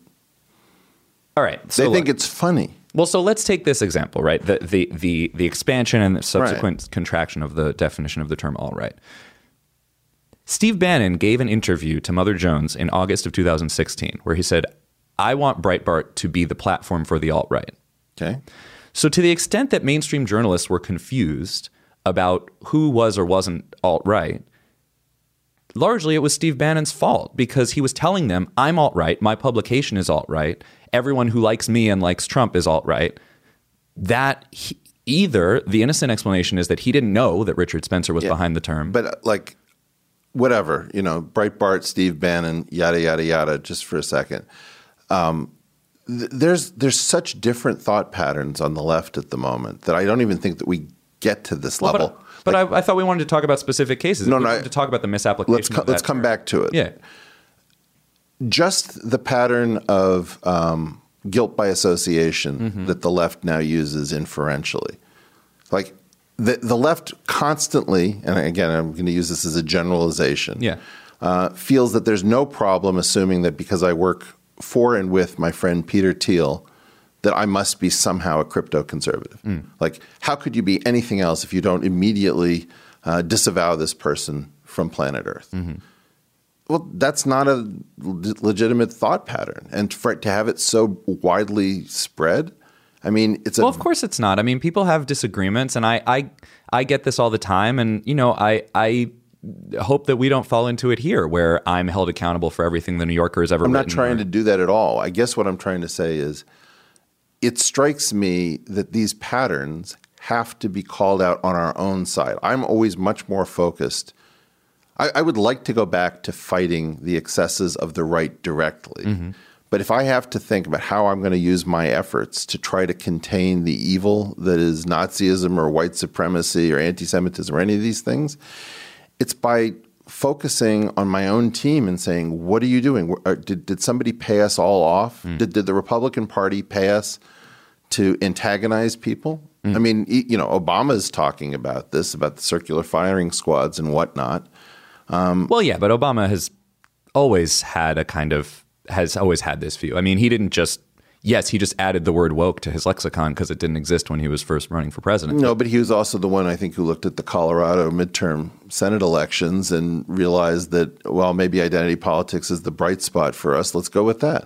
Yeah, I mean, Obama has a complicated legacy on this stuff because, on the one hand, he had this faith in the arc of history. I mean, I think this Yeah. this stuff underlies a lot of this. He had this faith that, that the fever would break and people would all sort of reliably fall in line, and the Republicans would start to vote in the way that he thought they should logically want to vote.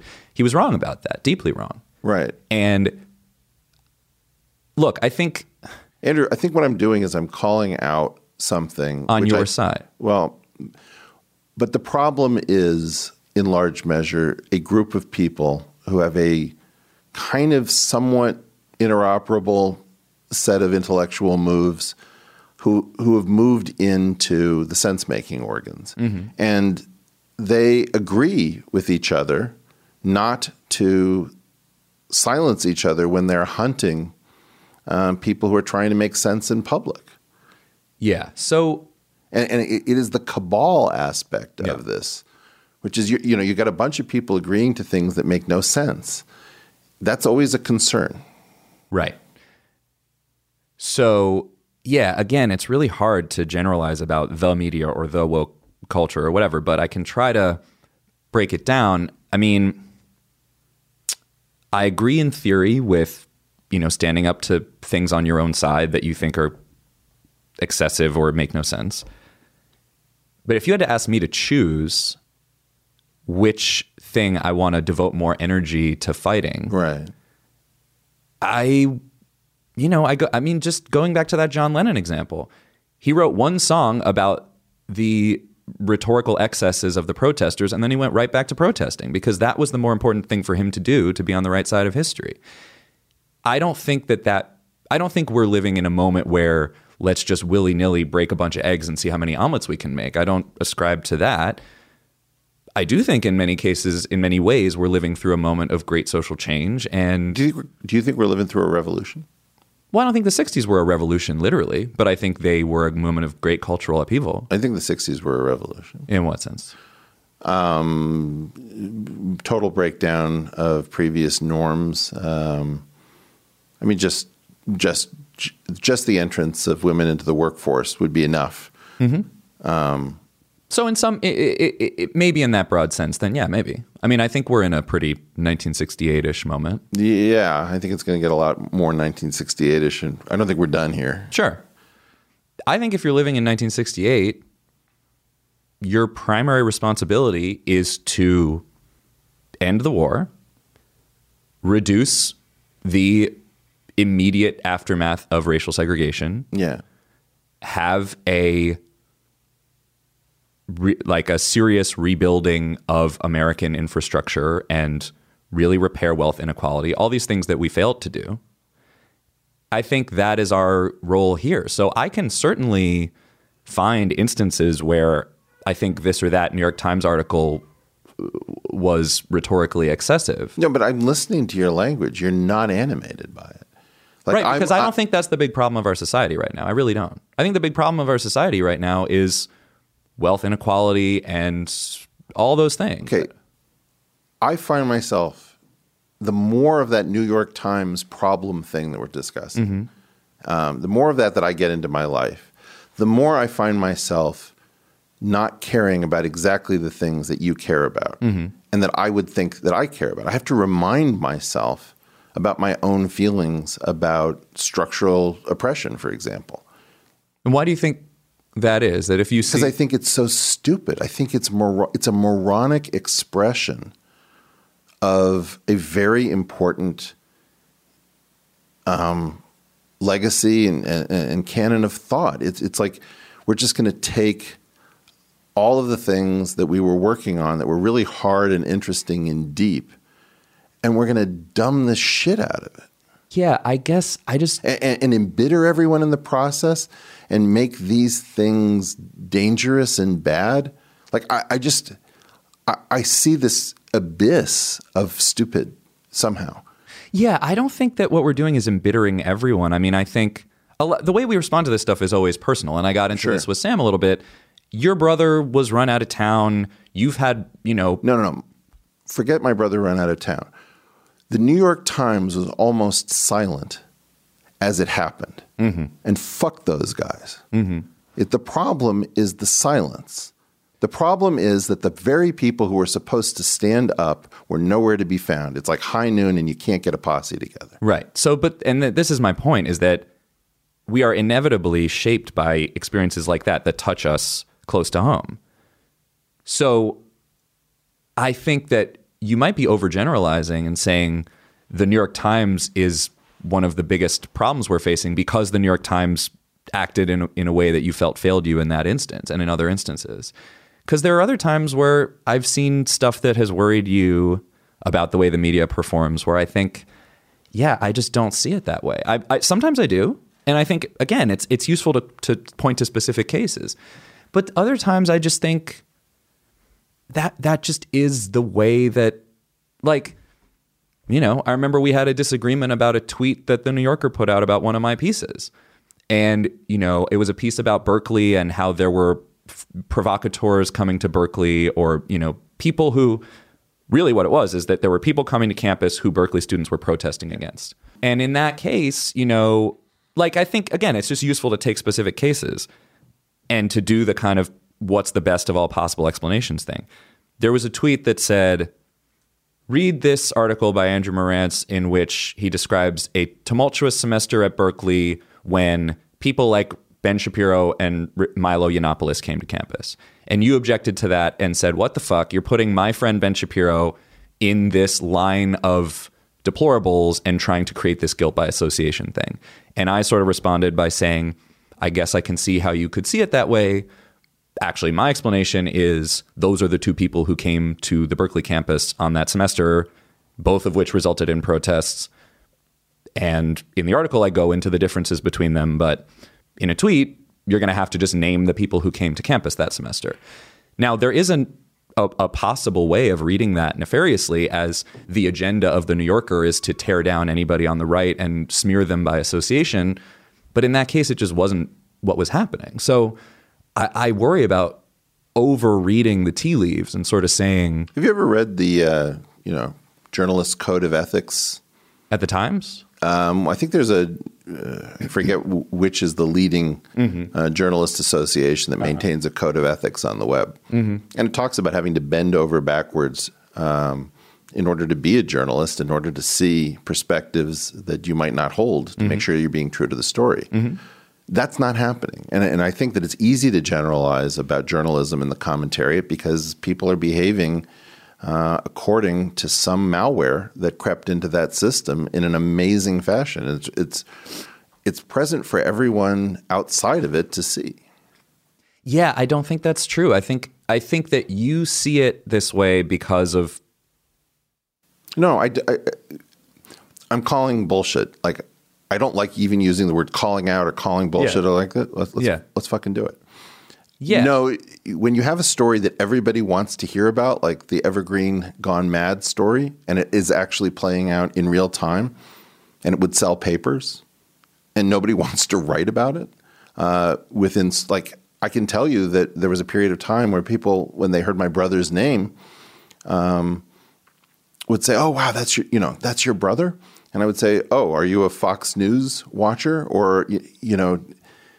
it wasn't registering in NPR New York Times land, and it was registering uh, over in right wing media land. And I I viewed Fox, you know, largely as a propaganda machine. Yeah. Um, okay. Well, weird that the propaganda machine is covering news. Isn't and that weird? Because it's useful for their purposes. I mean, look, I no, no, no. It's weird that the New York Times is not. I was interested in it. I, I texted you about it. Yeah, sure. And the New York Times op-ed, like sure, like the, that section of the paper was interested in. Sure. Uh, so this is this weird disconnect. I mean, maybe we just need to understand what the rules are. The rules that it says all the news that's fit to print, and some of us take a kind of aspy impression of that. Like, are you going to really? Is the news going to be all of the news that's fit to print, and is stuff that isn't fit to print not going to be in the news? Well, I think we should drill down on that word fitness because I, I Yeah. I have a whole chapter called fitness and unfitness in my book and one of the things that is interesting to me about social media and, and another place where you and I may have some disagreement and some points of agreement. I think the definition of fitness, whatever it used to mean, and I think it used to mean a bunch of things. Fit in the, I mean, there was a pun there, right? Fit physically because we only have so much column inches in the paper, and also fit in some hail fellow, well met, we are fit to be together. Right. And now it means Darwinian fitness. On the internet, it means survival of the fittest. If your meme can outcompete my meme in the Dawkins sense. Well, yes, and this is a huge concern to I think both of us, which is that I am not I am not coming from the sort of uh, good ideas beat bad ideas. I think fit ideas beat unfit ideas, and lots of bad ideas are quite fit. Right. And uh, more and more of them, and they're, and the, t- the playing Yeah. field is tilted in really scary Yeah, ways. I also, com- you know, uh, I'm famous for being in the free speech crowd, but I'm the one who's constantly saying I'm not a free speech absolutist, uh, and I take a ton of uh, crap for that. Yeah, and I actually don't get why I've taken a ton of crap for that too, in ways that I don't fully understand. Like nobody is actually a free speech absolutist. Well, did- no, because what happened is, is that free speech got redefined. So, for example, um, the fact that obscenity doesn't carry uh, First Amendment protection after 1973 Miller versus California. Okay, and then what about you know uh, you know Brandenburg versus Ohio and various clear and present danger? Yeah. You know, and we don't have fighting words doctrine anymore. Right. Yeah. So there's all sorts of ways in which free speech gets redefined. Like free markets don't exist, but people talk about the free market as whatever the market is. Right. So I think that's part of the problem is is that some people have this kind of uh, very simplistic um, Hitchens type. You know, free speech is everything. It's yelling fire in a crowded theater. Right. Yes, even though there is a classic video of Hitchens when a 9/11 truther comes to his Q&A and he says, "Get this motherfucker out of here." Yeah.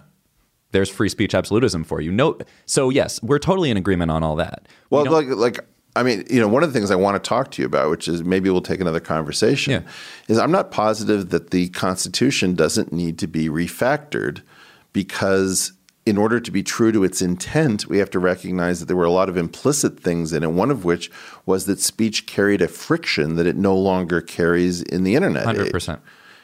Well, okay, I'm I'm I'm quite nervous about what No, I'm no, saying. not 100% let's rewrite the constitution. Okay. 100% that is a thing that is missing from our current interpretation. Okay. I think it's 100% true that the framers thought that there was friction in the freedom of the press and that friction no longer exists. In the same way that the framers thought that it was going to take you 18 seconds to load a musket in your well regulated militia. I always make this point. Right. yeah. So I think that is a very, very important factor. Now, I don't trust us in 2019 to rewrite the Constitution. Well, I, this is not a time I want to call for a constitutional convention. So what we, we keep trying to do is trying to bend the concepts of free speech, of privacy. You know, like the the, the penumbra argument uh, that came out of uh, what was it, Griswold uh, and uh, Privacy. and privacy.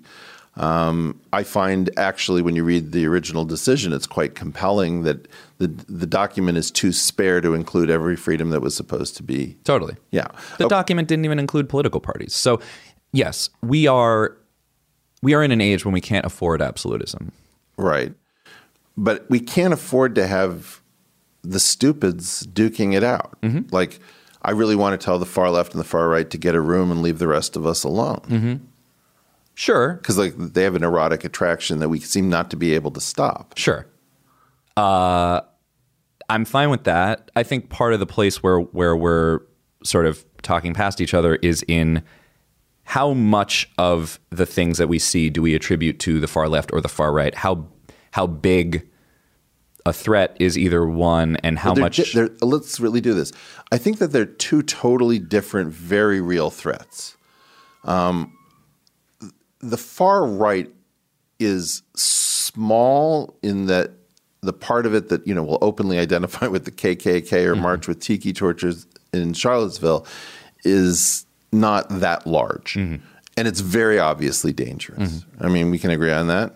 Problem that with the far left is really much more bizarre. I don't really take it to be the Antifa stuff. I take it much more to be the uh, support for far left perspectives that have invaded um, what I would consider to be our mainstream organs. Like that's the real danger is is that you've got these people who don't really want to fully report on Antifa. They don't want to report on black racism against whites. Yeah. And this is where, so, I mean, and again, we're speaking in general terms, so it's hard, but, you know, I do think the 60s are a useful point of analogy here. But like, let's just just to put a uh, let's give the right, uh, the far right, a pitchfork to to you know get it as a mob in our minds. And the problem on the left, I would say, is the thumb. It's the thumb on the scale, which is kind of deranging every time I log into Twitter or read the Times or you know tune into a democratic debate or whatever it is. Mm-hmm. I just see that thumb on the scale and I can't think about anything else. And that's the thing which is like I'm not thinking productively about racism or gender or I- income inequality. All I do is I see the thumb. I can't stop seeing the thumb on the scale. Yeah, I think that And that thumb is a generalization that I believe to be true. In other words, it is a collection of people who are talking to each other who are saying, "Hey, we got to we, we got to make this happen. Let's put our thumb on the scale." there there's a lot of ways to go but i mean one thing is i think if you're focusing on the way social justice is being described rather than on the goal of social justice itself what is the goal the goal like, like how do we know when we've reached uh, like when when it's time to start doing something else with your life because the goals of social justice have been achieved there's lots of ways you could define it i mean one way would be um, you know CEOs don't make 300 times what the average worker makes. One way would be you don't have schools that are 98% black, two blocks away from schools that are 98% white. One way would be, I mean, there's lots of ways. Okay, so let's let's take those two examples. Sure.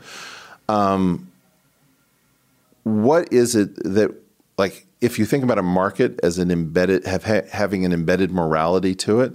There's something about saying, okay, uh, we have a fiduciary uh, responsibility to shareholders um, to uh, increase share shareholder value, and our entire governance, corporate governance system, seems to produce this in our current market economy. We're incentivized effectively to do evil. Um, whenever evil benefits shareholders. Agree with that. Right. So like we've we've we've created this killer app which forces good people to do bad things in order to be good people. Um, that thing is not something that I see benefiting from a hugely thoughtful discussion when we talk about billionaires shouldn't exist. Like billionaires shouldn't exist is kind of like, well, let's just take this incredibly complicated uh, motherboard and here's a sledgehammer and let's see whether we can repair the chips on the motherboard with the sledgehammer. It's just Maybe, but some of that is just politics. I mean, you know, Elizabeth Warren spent 40 years teaching bankruptcy law at Harvard. She's not going to lead with her syllabus. She's going to lead with wealth tax and then get into the fine print on her website. Well, I'm not even necessarily. I mean, I, I hate the idea of a wealth tax, and I hate all of the other ideas that would be necessary to decrease our Gini coefficients. Um, so I think it's, in, but they have to go down because otherwise we're going to just have revolution and we're going to lose the whole thing. You know, if they, even if that's the only concern that you have. Um, so we have to choose something that's probably not going to feel good, whether it's UBI or some kind of, um, you know, on the right. I think a lot of the nationalism is about decreasing our Gini coefficients. Um, but we would benefit from having a thoughtful discussion about here are all of the Gini negative um, countermeasures we can think of. Do we feel comfortable with any of them, or do we just want to let this inequality keep rising? I agree. I'm all for thoughtful discussion. And I think part of where we're missing each other here is I just don't think that the problem. I don't think we are as prevented from having thoughtful discussions as, as I think you. I don't think you are as prevented. I think I can have thoughtful discussions if I do it on my own show. Yeah. I don't think I can have thoughtful discussions uh, in what I've called the gated institutional narrative. I don't think, I think you can be in there. Hmm. And I don't know what the difference is between us. I don't know why, for example, um, I mean, I've always found you extremely insightful and very interesting. So I, I think it's great that you're able to be inside of it. I don't think that I'm less insightful and less interesting. I just think I can't come in. I think you're likable enough. I appreciate it. I, uh, look, like, because if, if you let me in there, I'm going to say restrictionism doesn't mean xenophobia. but I think that's fine. I don't think that that is as cancelable as you think it is. I mean, I well, think I haven't I haven't been canceled, but I haven't been invited either. sure, but there are lots of people who aren't invited into into the gated institutions. Well, I mean, am not, but I'm not asking for permission. Sure, no, I know. I'm just going to do pirate radio Totally. because I think you know the, the fact is is that the gated institutional narrative looks insane now to Right. more and more people. Well, it's the more and more people thing that I look. There are so many things conflated together with this. I think there there are some people who are you know looking at the mainstream conversations and saying, I really don't know why there isn't a more robust debate happening about Gini negative. You know, there are other people looking at the mainstream conversation and saying this makes me feel bad because I am white and they're criticizing white people and those are very different things. And I, I think it. Wait, sorry, I didn't understand. So okay, there there are some people who, because you know, you and I have talked in the past about why why are people you know to, to the extent that there are people getting radicalized on YouTube, like why is that happening? And I read this paper. Did you read this Penn State paper about how that's like maybe not a real thing? This thing about you know. You mean that maybe people are actually listening to Sam Harris and getting de-radicalized because Sure. somebody is actually saying, "Hey, you know that truth that everybody is denying. Sure. uh, you're not out of your mind, and it doesn't lead Sure. to, to to to putting on a white hood." Right. Well, and so it's interesting. I mean, we should talk. I've had very, very mixed feelings about that paper. I think it, um, it's obviously, I think it was an exercise in straw manning. Essentially, they set up. Yeah, I, I, I don't doubt that. I didn't look enough Yeah. at it. I mean, the Data and Society paper was a straw manning paper Mm. uh, on the left, and then th- there was this thing saying, Yeah. you know, maybe that, and then there's something out of Brazil. Yeah. It's all pretty low quality scholarship. So yeah, they, the the zombie bite theory. They made up the zombie bite theory and then debunked it, which nobody thinks that people are literally getting bitten by zombies or even figuratively getting bitten by zombies. But the point I was going to make is we can get too wrapped up in any one of these overdetermined theories, right? We can sort of say the great force that is deranging us as a society is the YouTube algorithm. I don't think that is true in some solitary sense. I do think the YouTube algorithm is really fucked up. And I think that I think this is where I started to say in the beginning if I had to predict where we were going to disagree the most, it would be it would be in what is it in people that is causing them to defect from the mainstream narrative? My guess would be that you are in a way more sort of charitable in saying the bulk of it is people having these rich, complex, nuanced views that they're not allowed to say in public. No, no, no, no, no. We are not letting. Sorry. Let's just take immigration. Mm-hmm. most people have no idea why they don't feel great about immigration. Right? They feel shitty. They don't feel like diversity is our strength. That doesn't make them feel good. And my belief is nobody's fully explained to them the economics and the history of their immigration policy. Like what happened after the 1965 Immigration Act and how did the Daughters of American Revolution uh, impact that and how did it backfire on them? And then how was this increase in immigration used to push out supply curves to keep wages down?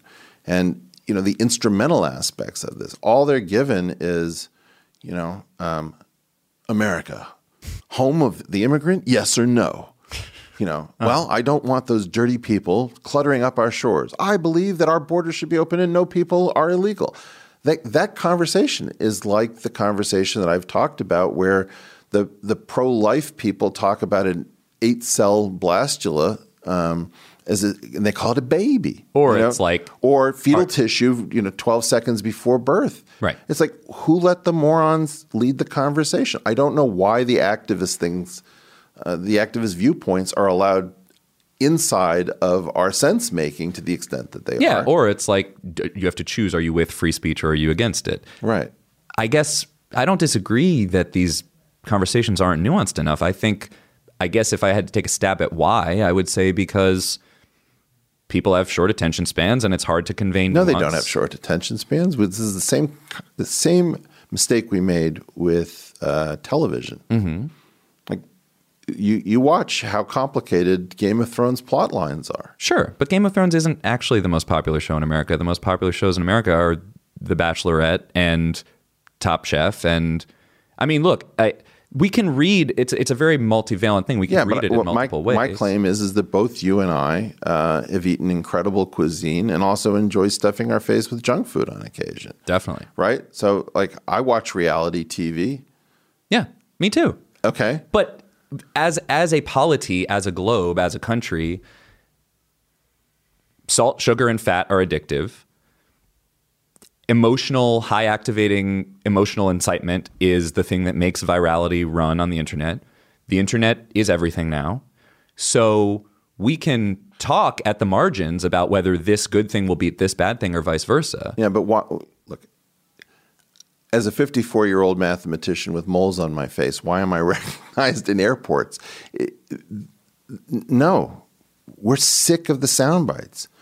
We're sick of, we, we know that these tiny little debates that are held on places like CNN, like, okay, you guys, we're going to blow it out. We've got six or maybe even seven minutes allocated to have the four of you really discuss this, and we're going to drill down. You know, just like nobody believes it. No, we're not going to drill down on anything. Well, so I minutes. devote a lot of the book to this. To the um, so I go back to this Joan Didion essay in like 1980 or something, where she is just dunking on CNN again and again, and not only CNN but the entire sort of Beltway insider class. By the way, I just love the fact that Joan Didion is somehow taking over the world right now. But keep going. totally. Well, it, it's a good moment for her. Yeah. And I remember reading that. It was, you know what it was? It was, it was 88, I think. It was like H.W. Bush versus, what was it, Dukakis. And was that, anyway. Um, she is doing this kind of, in a way, what is kind of the national pastime, which is those twerp assholes who are constantly talking to you through your TV and you can't talk back to them. And if you do yell back at them, you're just some Archie Bunker in your living room and you have no power. Fuck those guys. Yeah. That is a very str- it is the national pastime for a reason. It's fun and meaningful. It and and it's it's right. Like those people are annoying. And the narratives that they push are annoying. There but the problem is it's reductive to say, you know, what we need to do is sort of smash their narratives to bits and then we'll be free of the narrative. There's, and I'm not saying you're saying that. I'm saying that there are a lot of people, most people that I've encountered when you take them to the next step of this logic, they go, what my what the world I want to live in is a world where we don't have narratives forced down our throat.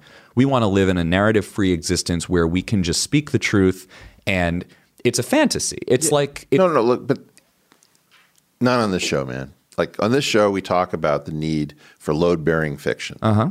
Right. And we we can't live narrative free. Humans are narrative making machines. It's just not logically. It's just possible. not possible. Yeah. Right? Agreed. Okay. The key issue is that we have the wrong narrative. Mm-hmm. And my point about immigration was supposed to be that people who recognize that there's something wrong with the immigration narrative Mm-hmm. don't nobody's helping them make a decent generous point that has nothing to do with immigrants. Mm-hmm. There- The key issue is one group of Americans is using immigrants to steal from another group of Americans. Mm-hmm. Like that's the big issue. And if you're the stealer, you you know you're trumpeting the the beauty of of immigration. If you're the stealee, you're thinking like, okay, I'm having my pocket picked, and I'm supposed to pretend that I love it. Yep. And so part of the issue is that I and think then the person who's who doesn't love it and says, "I'm sick of immigrants," that person is a troglodyte. Yeah. But but that person might, in fact, you know, uh, travel abroad, be very uh, ethnically uh, versed, might have lots of immigrant friends. They're just they don't know how to say, "Stop picking my pocket," because no one is helping them put the put together the mystery. or they might be a racist. there are some racists, Mm-hmm. But there's nowhere you cannot find enough racists, in my opinion, Mm. to make the argument work that says uh, we should be able to infer racism when somebody doesn't like the levels of immigration. Like if you give people the option of being a xenophilic restrictionist, like take polls you will find that that's an enormous community and it is denied everywhere. Like, it- this is the fantastic thing. There's no recognition that this is even possible. Well, two things. One, it does go back to our initial definition of term. It really depends how you define racism because Okay. there's a way of defining it so restrictively that not even Richard Spencer is a racist, as we said. There's another way of defining it too broadly. I actually think that there are a lot of people who are casually racist in some meaningful sense. Are you? In the everyone's a little bit racist Avenue Q way, sure. No, I don't know. Yeah, well, I, I do think there's a way of reading it that everyone's a little bit racist. Um, I mean, that's you know that's like a, a song in that musical for a reason. I think there. I, I in other words, I don't think that it's So, such. so, so is there like a normal amount of racism? well, so here's so there's one scene. Healthy amount of racism? Just enough racism? So there's a scene where so one of the avenues I went down, and this will connect up, I promise. Okay. I spent a lot of time in the alt light side of things. So there's a dividing line between the alt light and the alt right. And that dividing line essentially is the JQ, which is the Jewish question. Richard Spencer is on the Nazi side of the Jewish question. And Sorry. What is the Jewish question? the Jewish question is there are light versions and heavy versions. The light versions are why are there so many Jews in the media and banking? Just asking the question. The heavy ver- and the heavy version of the Jewish question is what are we going to do with all these Jews? Where are we going to put them? And they're related. Okay. So, you know, there's a reason that you might want to be suspicious of people who are just asking the question. Yeah. And okay, so that's a dividing line where, you know, where I sort of started this thing and I go back and flash back and reconstruct things from there, but I sort of have this opening scene of the deplorable and it's sort of this like pan shot like a Brian De Palma just sort of long tracking. You were shot. there? I was there. Everyone in the room and you sort of are going to come back to them throughout the thing. You know, like one of those like that movie Snake Eyes where you have that like 17 minute opening shot of the casino and all the char- or Boogie Nights, all the characters are introduced. Yeah. And um, the reason I was there was because I was focusing on the people in that room who considered themselves alt light. They were fine with Jews. They're just like troglodytes in other ways. They're a little misogynist. They're a little bit xenophobic. They actually are xenophobic. Um, all these other things. And they and above anything, they just love trolling and triggering the libs and drinking liberal tears and blah blah blah. So I'm in that room because I'm interested in what happens when the Joan Didion impulse to desecrate the norms of how the Beltway torps talk Yeah. takes over everything else and, and deranges itself and gets drunk on its own power. And Yeah, yeah, yeah, yeah. And then you have people like who I met at that thing. Like I met this guy, Lucian Wintrich, who told me, you know, you really ought to be in my orbit. I'm really interesting. And I was like, you're not actually. You're just a troll. And I know what your moves are. And you're actually just like taking Milo's personality and doing like a pale imitation of it. So actually, no thank you. Right. And then he went up on stage at the Deplorable and said, I have an announcement to make. And his announcement was, I am going to be the White House correspondent from the Gateway Pundit starting in February. The Gateway Pundit is a publication that, in my humble view as a journalist, Yeah. should not have a White House correspondent. It is Okay. utter garbage. And the fact that they now do have a White House correspondent and that it's this guy who I've just been talking to, Right. that makes me go, oh, something interesting and terrifying is happening here. So I ended up- Something interesting and terrifying is totally happening. and so then I ended up following him on the megabus from New York to DC. Okay. And instead of, you know, while I was on my laptop boning up and trying to figure out how Right. the White House works, because I've never been there, he's watching King of the Hill on his laptop and falling asleep because his job is to troll. His job is not to know anything. Well, this so so this is the thing. Donald Trump has, to some extent, been elected to destroy infrastructure that was in place. Right. And I think you and I agree that the move is not to destroy it. The move is to. I thought the move wasn't to destroy it. Right. Okay. So so so where I've gotten that's different is I thought, okay, if you believe he's Orange Hitler, Orange Hitler has been elected. Hmm. Orange Hitler is in a position to wreck the country. It's time to get super serious about what are we doing. Mhm. That did not happen. Mm. I mean, that we can have a longer debate about whether that did or didn't happen. Well, if it did happen, it happened be- behind closed doors with a group of people I don't know. Or it happened the way that things often happen, which is when you tear apart norms, you see the effects a little bit later. But that's a that's All a right, that's a right, sidebar all right. conversation. But um, It's amazing to me that we can't make progress on some sort of core here. well, I think we are making progress. I think, all right. I do. Th- I think we are because the the question you asked me is is how racist am I? But I think we're making progress on a lot of things. By the I way, I, I wouldn't have brought that up because I don't view you as interestingly racist. If you have some racism to you, it's not something I've seen bubble up. Well- you seem perfectly. I think I'm likable enough. Well, so here's so uh, here's how I would answer that. Um, what I what as I stayed in this world, you know, I went to the White House briefing room with this guy and I watched him do his trolling thing and I thought through is there anything useful to the performance that he's doing? And in some sense, sure, these are institutions that deserve to be satirized and caricatured and poked fun at. There's also a, a, a much more dangerous side to this where, as much as you and I could sit here shitting on CNN all day, we have to have a plan for what's going to happen if we weaken that to the point of meaninglessness. And I don't just mean CNN, I mean all of what you're calling the sense making organs. Right, right, right. And I think there are a lot of people doing that with no plan. And I don't only mean the alt light trolls, I also mean the social media entrepreneurs. I mean, the reason that the subtitle of my, of my book is Online Extremists, Techno Utopians, and the Hijacking of the American Conversation is that I think the techno utopian social media founders have a huge role to play in this too. They didn't have a plan either. They started moving fast and breaking things before they had any sense of what was going to replace the things that they were breaking. And I think to some extent they still don't. And I don't think they can have a plan. Sure. no, Well, so- no, I, I think a plan is impossible. Okay, but you have to have an idea of the kind of world. No, no, I, I think that the, these guys founded things that they are not in a position to refactor.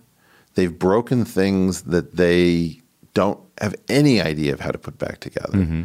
And I don't think if all we wanted to do was, quote, fix Facebook or fix Google, that we, with the best minds of our society in, in, an, in an idealized world, could do it. I think it is actually not possible. I think I agree with that. I think that the difference is they built these big systems. You know, we were just talking about the deep flaws in our Constitution. Right. As much as we can sit here and criticize the Constitution in- a hundred different ways, we all basically agree that those were a bunch of serious, committed, intelligent people who were trying to get around a lot of problems that had existed in other the only systems. true pa- patriarchy we actually have ever had Yeah. was a true patriarchy. Oh yeah, no, they were also slaveholders and they were Yeah, also yeah, evil. But, But they- no, no, no, no, yeah, I agree, I but agree. so right, so and holding both of those in tension, Right. that people who did really shitty things could be really smart. That Well, they also planned for their descendants not to be as shitty as they were. right, Yeah. that was the hope. Yep. The difference when the hoodied engineers were building the new information systems Yeah. is that they didn't have a plan. And it's one thing to aspire to a plan and miss the mark. It's another thing to say all we're going to do is smash idols and then we'll just sort of figure it out but we'll be rich at that point. Well, So- I think the people who built the internet and the people who built the large tech platforms weren't always the same people. Oh, absolutely. Yeah. No, I'm not talking about the 1969 UCLA internet. I'm talking about the social internet. Right. The social So- internet is a whole different layer. The social internet, yeah, but it, you know, it's one of these things that was dumb in real time. mm-hmm. Like you know, the whole idea of well, we're just going to connect the planet and beauty, you know, beauty and hilarity ensue is is a, uh, it's a fairy tale for not fit for for dumb children. And yet it was a fairy tale that held the world in its palm for 10 years. Yeah, I don't, but I just don't like. There are these things I don't think we really believed. Whether we, eh, eh. whether we believed it or not, we let them get away with it for Well, I think long. that the the media was complicit in Sure, this for sure. Like you know, there was a story about the boy geniuses and the constantly and i and i quote all this stuff in the Yeah. book and the newsweek covers and the just hagiography Yeah. it was it was a travesty and Yeah. and then to look back at it and go i mean i even have this one quote that zuckerberg gave to the new york times in like 2010 when he's like you know to serve humanity is a is a humbling task and when we figure out who we're serving we really go and i'm like does he mean like the Twilight Zone to serve man, where it's like you know the the spoiler alert, the end of the episode is like to serve man as a cookbook. That's really what he meant the whole time, and nobody either could or would call him out for it. Well, I, I I don't think he knew what he was building. Right. I don't think anybody. And I don't think know, it was- But I think that the fears were discussable throughout. I Mm-hmm. mean, I think Jaron Lanier, for example, was early on some of the fears about what this stuff would do to commerce. Um, but the fact is, if you were in the money making layer, um, I have a general theory that was born from Davos, which says that the idealism of a time is actually usually the cover story that allows the elite to make the most money. Right? So the the uh, the story of Davos was about philanthropy and we are we are the world. Um, but in fact, it was a question about how do you break the bonds to your fellow countrymen and go seek profits elsewhere if you want to keep growing when your country is stagnant, let's say. Um, the tech version of this is we, we need to connect the world so that we can all become one as a, you know, but that was a cover for how do we extract an incredible amount of advertising, you know, value, let's and say. data and yeah And I think. I think we're I think we're really getting somewhere here because I think in a way we have both profound agreement and disagreement on this. I, I agree with everything you just said, and I agree that it points to something you were you were trying to get at earlier, where we were kind of standing in each other's way, which is there are narratives, Yeah. and those narratives can be deeply misguided and counterproductive. The issue to me is where are we putting our intellectual firepower? What are we prioritizing? What do we think is the most urgent thing to get out of the way? And I think that's a good illustration of where the main narrative, not only in the mainstream media, but in, in investors and the, the whole national mood. I mean, I remember reporting on this stuff and going, what if this is all just completely counterproductive? And that was an unsayable thing. You couldn't say making the world more open and connected might. Yes, you could. Well, I mean, I did. Sure, sure, sure. Well, I did too, but it was, but by unsayable, I don't mean that I was canceled. I mean that I was ignored. Well, this okay. So this is this thing I don't understand, which is, you know how there are these uh, rides uh, in amusement parks that have these signs: you must be above this height to to to, to ride this roller coaster. I feel like there should be um, an implicit sign saying your, your IQ must be below this level to believe this narrative. And one of them is connecting the world can only lead to good things. Sure. And Who's yet- dumb enough to believe that? I, I think Everyone for 10 years. no, nobody. That is not true. I mean, again, I think I think you impute your own kind of nuanced view to to to too many people. I think lots of people were just going along with it because that was what we were doing. Well, I mean, I we all got benefits from ha- being connected to our friends, but Yeah. we were all talking in real time about how much information they had about us.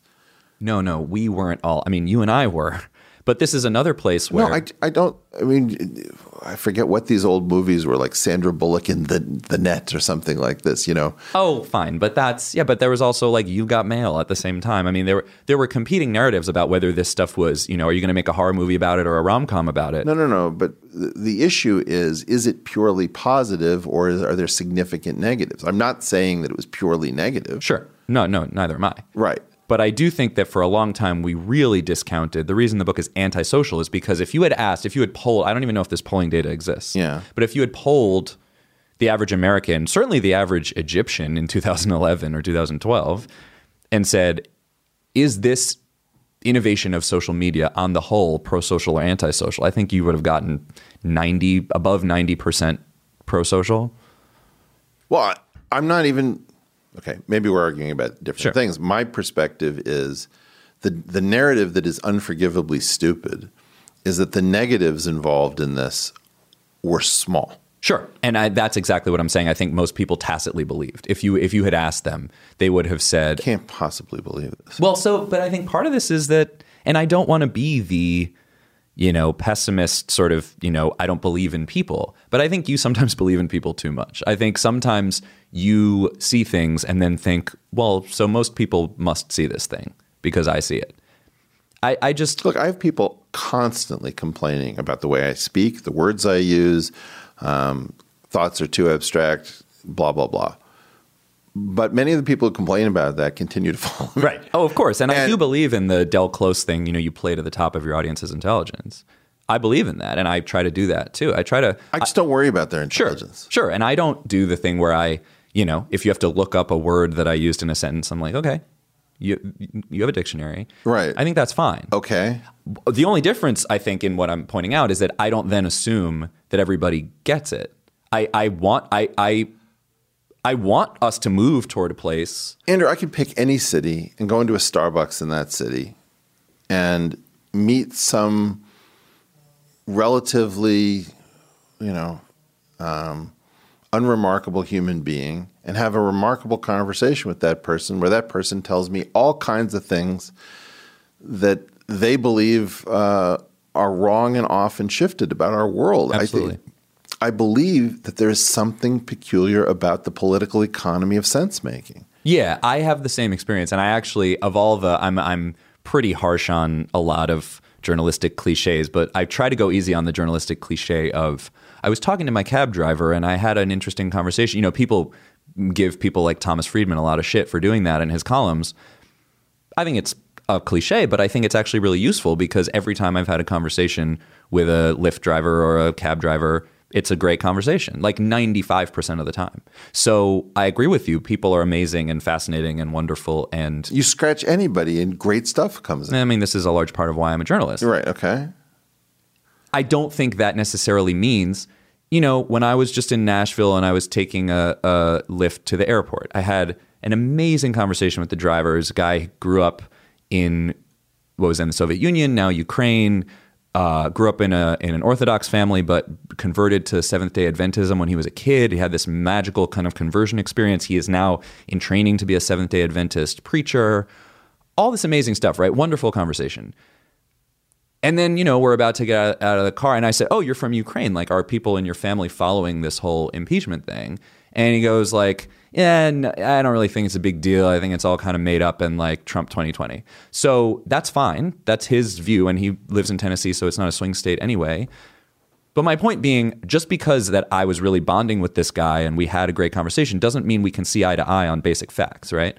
So in a way, that makes me an optimist about humanity that we can talk, and I would love to have Do a beer you with and I this guy. see eye to eye on basic facts?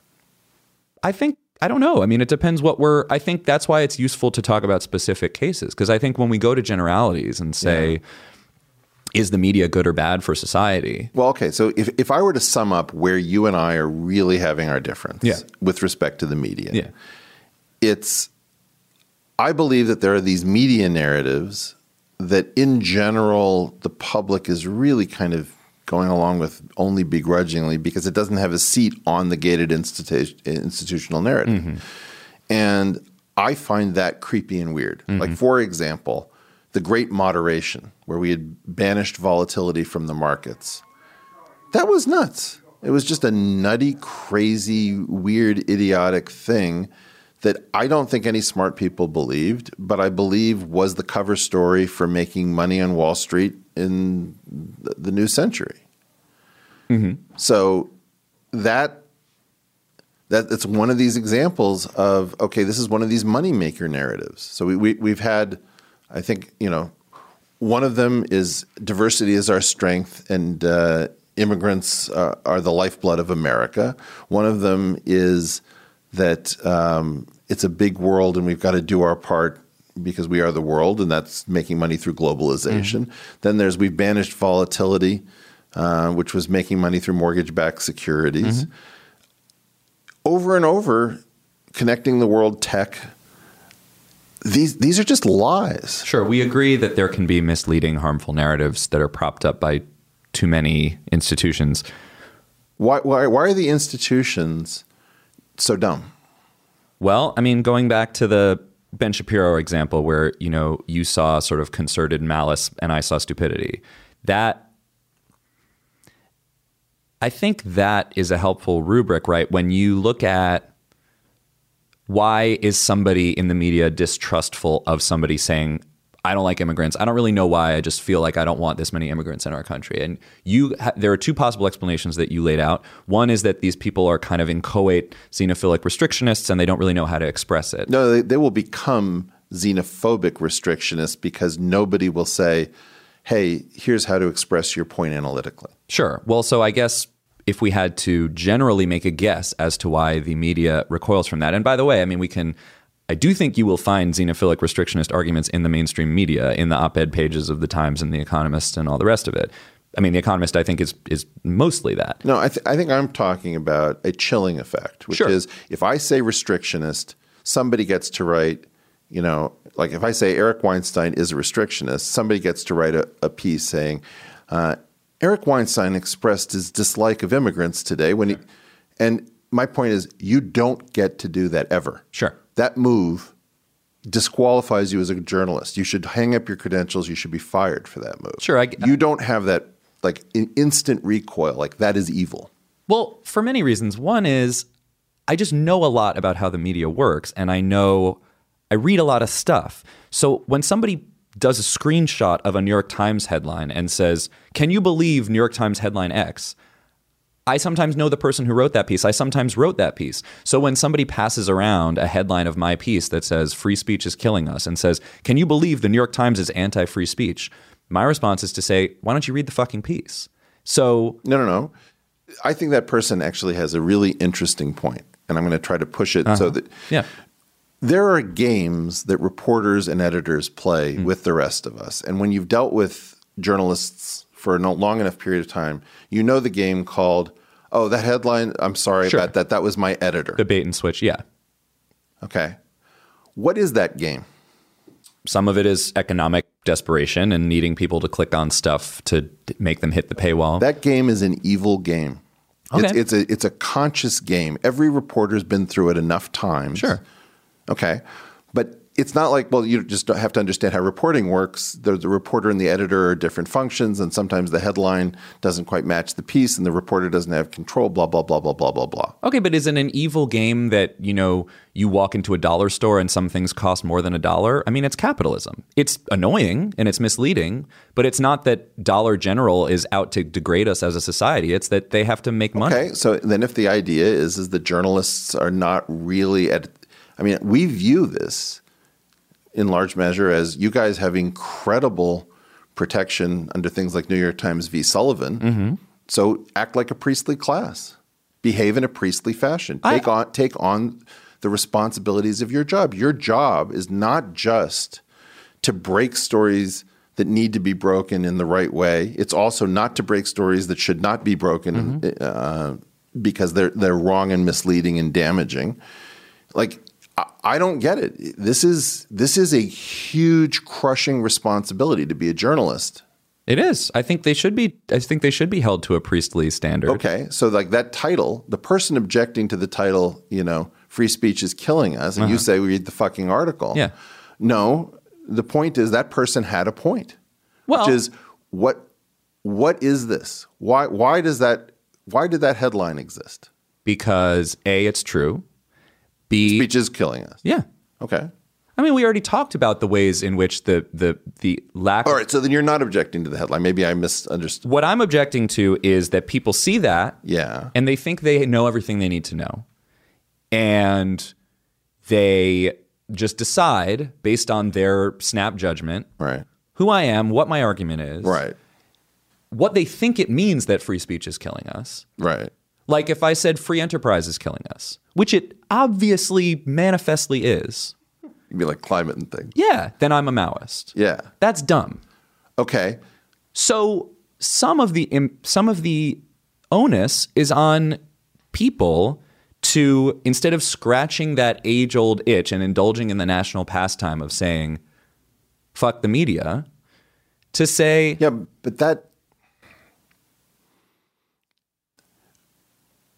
I guess what I'm feeling, Andrew, is that we've got a media emergency. And honestly, I'm on the other side of it than the side I appear to be on. Mm. It's just like, what do we do to save the Times?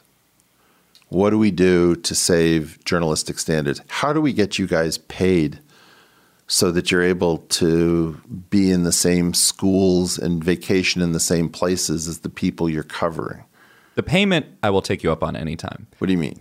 I'll take more payment anytime you want. Well, but that's my question, which is we've got a business model problem. Yeah. The less you pay people, the more ideology you end up getting mixed into your sense making.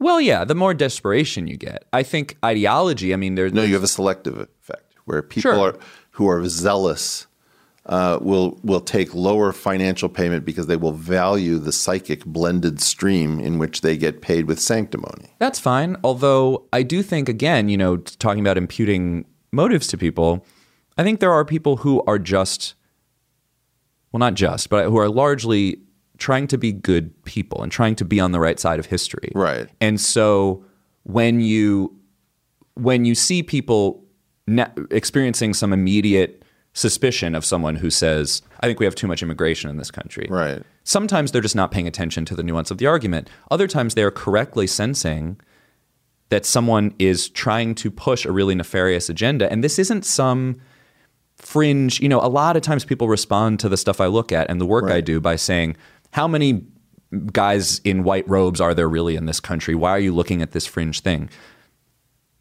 I mean, you can talk about specific ways in which this stuff gets smuggled into the mainstream. The New Yorker ran a piece Yeah. several years ago by Suketu Mehta about immigration in this country and how and, and and refugees and how a lot of times refugees who really deserve to be considered for refugee status need to inflate their stories in order to be recognized by the officers and so they'll say I was raped in the Congo when in fact they were merely mutilated in the Congo because their stories need to be heard for them to stay in the country Okay. That true reporting, which by all accounts would go against, you know, the gated narrative of the left media, blah, blah, blah. That was a true story. It was fact checked. It was run in the New Yorker because it was a good story. Okay. That was then picked up by Ann Coulter, a, at this point, open proto white nationalist, to say, even the New Yorker admits that we're being uh, invaded by this horde of blah, blah, blah. So, my point being, I don't think that there are as many things that you're not allowed to say as as you might worry about. And I also don't think that there are I think that when people recoil from hearing, you know, memes about immigrants being a problem, Right. they're right to worry. Now they can still be nuanced about it, but it doesn't mean that that worry is just a reflex to guard institutional power. It's also a worry about a very real thing as you agree. Yeah, I mean, I'm. I'm very worried about the ember that is the Ku Klux Klan. But it's not the Klan, it's Ann No, no, no, Coulter's no, no, no. Yeah. I'm trying to say that. Yeah. There's an ember that is the Ku Klux Klan. Yeah. I'm worried about the tiny number of people that still belong to it because I don't know if anything can reinflate from that. Yeah. Then there's the question about the Ann, Ann Coulter, um, you know, normalization of, of memes. But the I guess I see this very differently. Where my take on it is that we people like you and me have not provided enough explanation for what actually happened around something like immigration. Mm. that any normal person can figure out why they don't feel great about America's current immigration policy. Like we can feel that the Democratic Party almost wants to open the border, right? They're very uncomfortable about the idea of saying no, no people are illegal, putting an illegal mm-hmm. immigrant on stage, you know, et cetera, et cetera, et cetera. Mm-hmm. That thing, and there is a version of that on the right. Remember the Wall Street Journal constitutional amendment, there shall be open That borders. used to be a Pappy candidate. Exactly. Right. So, you know, this is a bipartisan pocket picking initiative that is misportrayed. We haven't come out with how to be an ethical restrictionist. Mm-hmm. Why is that? I don't know. Well, that thing. Well, because there's a money making narrative and all that yeah, stuff. but like I've been trying to break a story on H1B for probably 25 years. Everybody, the reporters get a hold of it. They say, oh my God, this is amazing. I say, yes, I've been through this a million times. Your editor will spike the story. No, no, no. You know, this is documented. I've never seen this before, et cetera, et cetera, et cetera.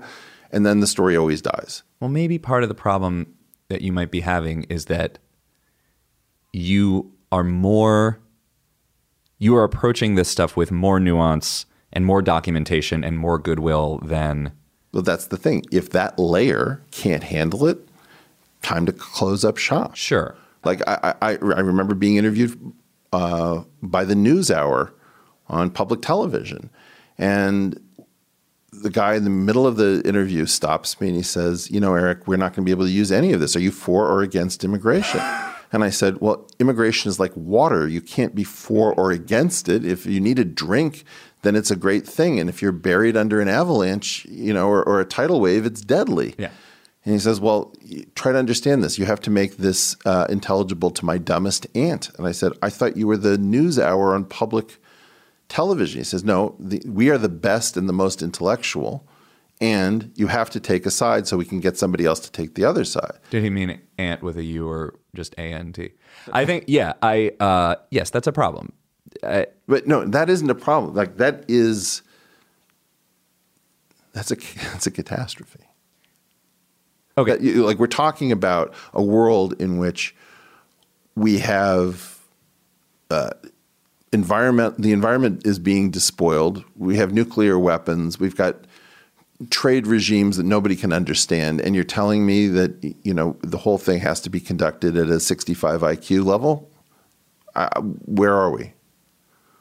Yeah, I'm not going to disagree that that's a problem. I think I where, where where we would disagree is that I don't put it in the top five of our problems. I think the environment is being despoiled because of the power I could, oil diffu- companies. I could diffuse a lot of the racism and the misogyny and the anti-Semitism if we could go long form and if we could get smarter and we could stop denying all of these truths. Like You're doing it, and I'm trying to do it in my book. I mean, we're we're pushing that stuff out. Right. I guess I just view this as unforgivably dumb. Is it, am I getting this wrong? Is this like a much smarter conversation than I understand?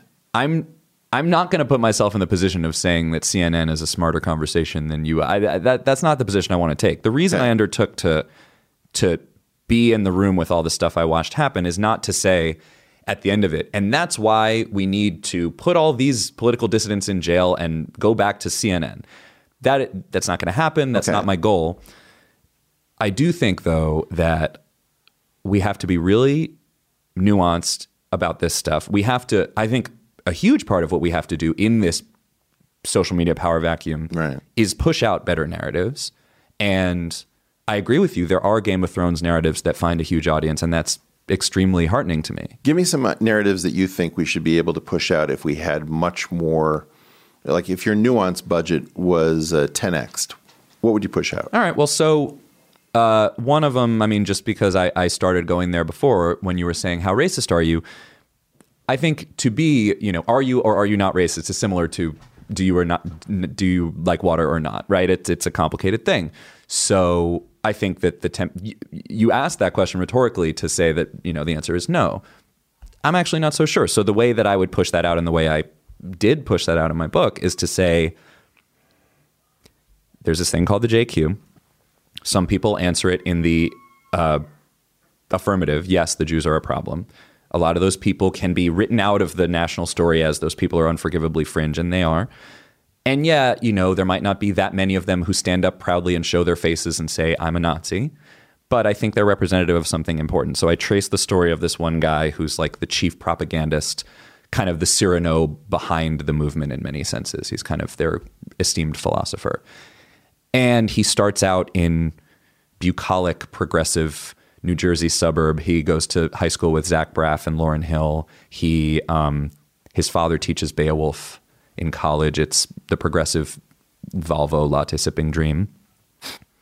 And through a series of turns that take 100 pages to recount, that guy becomes the leading philosopher of the online web savvy neo Nazis. Okay. What he calls white nationalism 2.0. Because the old stuff, the David Duke and Stormfront stuff, that was like really boring boomer stuff. We're doing it in the like meme friendly savvy way. Yeah. So I go back and trace this guy and how it happened. Again, because I, I not because I am interested in sensationalizing this one unrepresentative case, but Right. because for reasons that I explain, I think it is representative of a lot of important stuff. I when I'm tracing it, I'm mostly doing it through his family because when I talk to him, he's mostly pushing movement propaganda at me, and it's not that useful. Although I did have long, long phone conversations with him where we got into some really deep stuff about his family history, and he was about to push on me the book that red pilled him on the JQ. Right. And as he was recommending the book to me, he goes, "Wait, you're not a Jew, are you?" and I'm like, "Are you kidding me? Like your entire job is to have good Jewdar. You Yeah. brag about it all the Right. time. You talk about how I grew up in the Northeast, so I can tell who's really white and who's a shapeshifter Jew pretending to be white. And you couldn't figure me out. Like, what are you doing, bro? Well, you know, that's that scene from Exodus where uh, Paul Newman pretends to get an ember in his eye so that the anti Semite who says he could always tell a Jew, he's looking directly at Paul Newman's eye. Which is bizarre because Paul Newman is the hardest to spot Jew of them all, and yet he is half. Yeah. Okay. So I'm going. I'm delving into this guy's history. Yeah. but I'm also going to his family. He has his parents are divorced. His father, who like didn't really know where he was, he his son had kind of fallen off the map, and then he shows up in Charlottesville, literally giving a speech next to David Duke. Yeah. That father says, "I'm out." He disowns the kid. He tries to never talk to him again. The mother does not disown him and says, "Blood is thicker than water. This is a political disagreement." And in fact, knowing that he's going to go be on TV in Charlottesville, she sends him some new shirts so he looks nice on TV. Those are the two poles that I'm exploring. And I spend a lot of time with both families.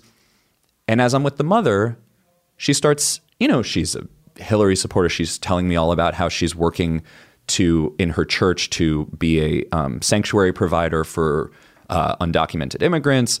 And she's sort of stressing her bona fides in that area again and again and again. And then we start, and then I say, Well, why do you think this happened to your son? And she says, Because of his impure blood. Because I have pure Norwegian blood, but his father has that Serbian blood that makes people angry.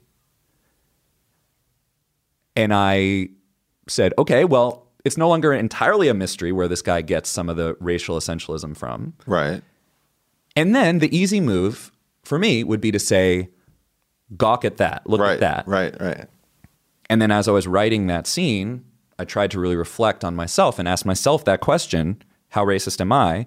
And I thought back to my childhood and how my grandmother, who is in many ways my favorite person in the world, was constantly telling me all people are created equal and not in, in the image of God because she was a militant atheist. Right. But you don't need God to know that. That's what it means to be human, that we're all here, we all have purpose, Right. we all have ensoulment. Right. And then the next breath, she told me, You know why you're so smart? Because of your Yiddish Kopf. Yeah. So am I racist? I have that shit in my brain somewhere telling me that my Yiddish Kopf is what makes me a, a superior being. Well, okay. But part of the problem is is that non-racism got misencoded or anti-racism or whatever you want to call it. For example, let me just take something that let's go away from race for a second. Can you imagine that there are some people who believe that you can tell something about someone's intelligence from the shape of their head? Like that is, you know, a description of um, you know phrenology and uh, the evils of scientific racism and and and uh, from from the past. On the other hand, two seconds later, you'll hear a story about the Zika virus, you know, which can cause microcephaly, which may lead to cognitive impairment. So you're talking about the sh- shape and size of someone's head and something leading to cognitive impairment. So we've got this really weird issue, which is that we have something which we think is bad that we want to keep safely locked in our past for good reason. And we have something that is scientific, which we want, you know, the best available evidence so that we can uh, take whatever steps we need to remediate a problem. And the two are actually weirdly in conflict. Like there is something about the size of your head and the shape of your head that may say something about your cognitive functioning. And that's very uncomfortable. Okay? Well, we misencoded something, which is anyone who mentions the size and shape of a head and talks about cognitive functioning is only doing it because of scientific racism. Like that is a, a mimetic complex. And we don't notice for some reason that we're also consuming stories about Zika virus.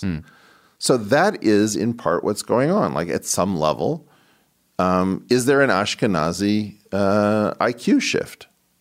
Do you believe that that's true? Do you believe that there is a heritable component to intelligence, the Yiddish Kopf comment, um, that is weirdly encoded in uh, the preference for marrying within the tribe?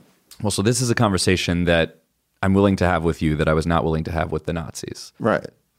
And they kept trying to drag me into it and say, well, how do you explain Jewish overrepresentation in banking? To which I would say, how do you explain Jewish overrepresentation in white nationalism? Because you've got Stephen Miller running the show, and it's a pretty good answer. so my point being, Jews are over- overrepresented in the circus. Jews are overrepresented in almost anything you want to pick, except for NBA teams, even NBA ownership. So that's weird, and I think it deserves a separate conversation. Yeah, well, Jews can't be represent- overrepresented in everything.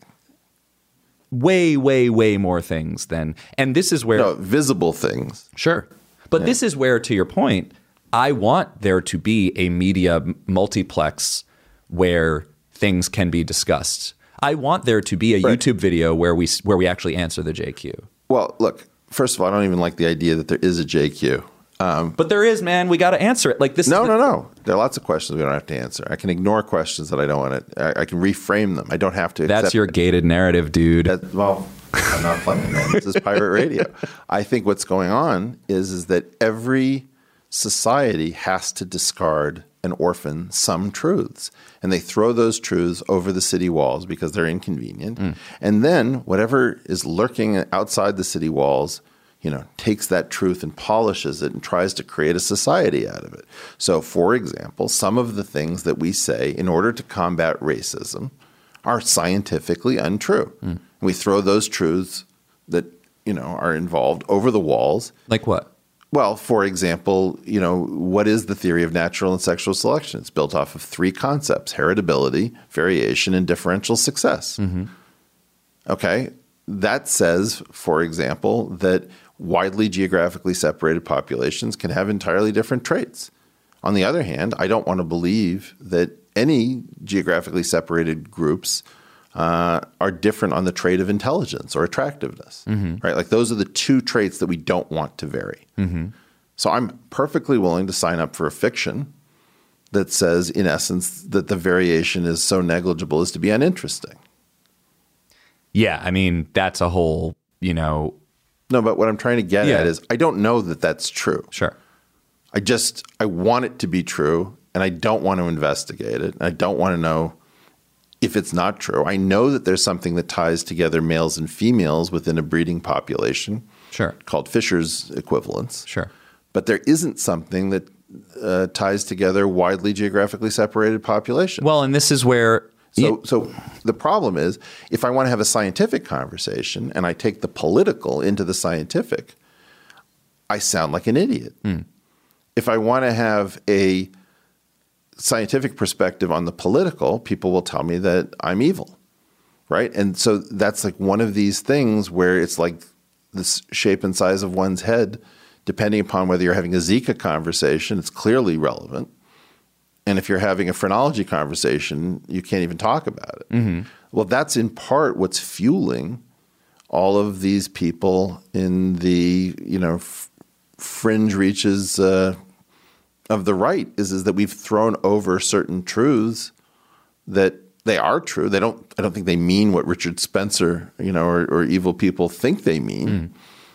And Um, yet, and yet, you know, you just said you don't want to devote energy to addressing the JQ. So I do, I do think it's not as simple as, you know, any any place where these people can find darkness is a place where they will gather. That may be true. Yeah, but, I don't want to deny, for example, that they're like Joe Rogan asked me straight up, you know, why is it that Jewish people, uh, you know, do so well, uh, you know, Nobel prizes? And I said, you know, I made a joke out of it to deflect it. I said we we cheated physics, and you know, the whole point was I don't want to be talking about this. I just don't like. you could it. do the Woody Allen thing. I, I cheated in my metaphysics exam. I looked into the soul of the boy sitting next to me. Yeah, yeah. Um, no, but look, part of what's happening is is that like the Stefan Molyneux of the world, Yeah.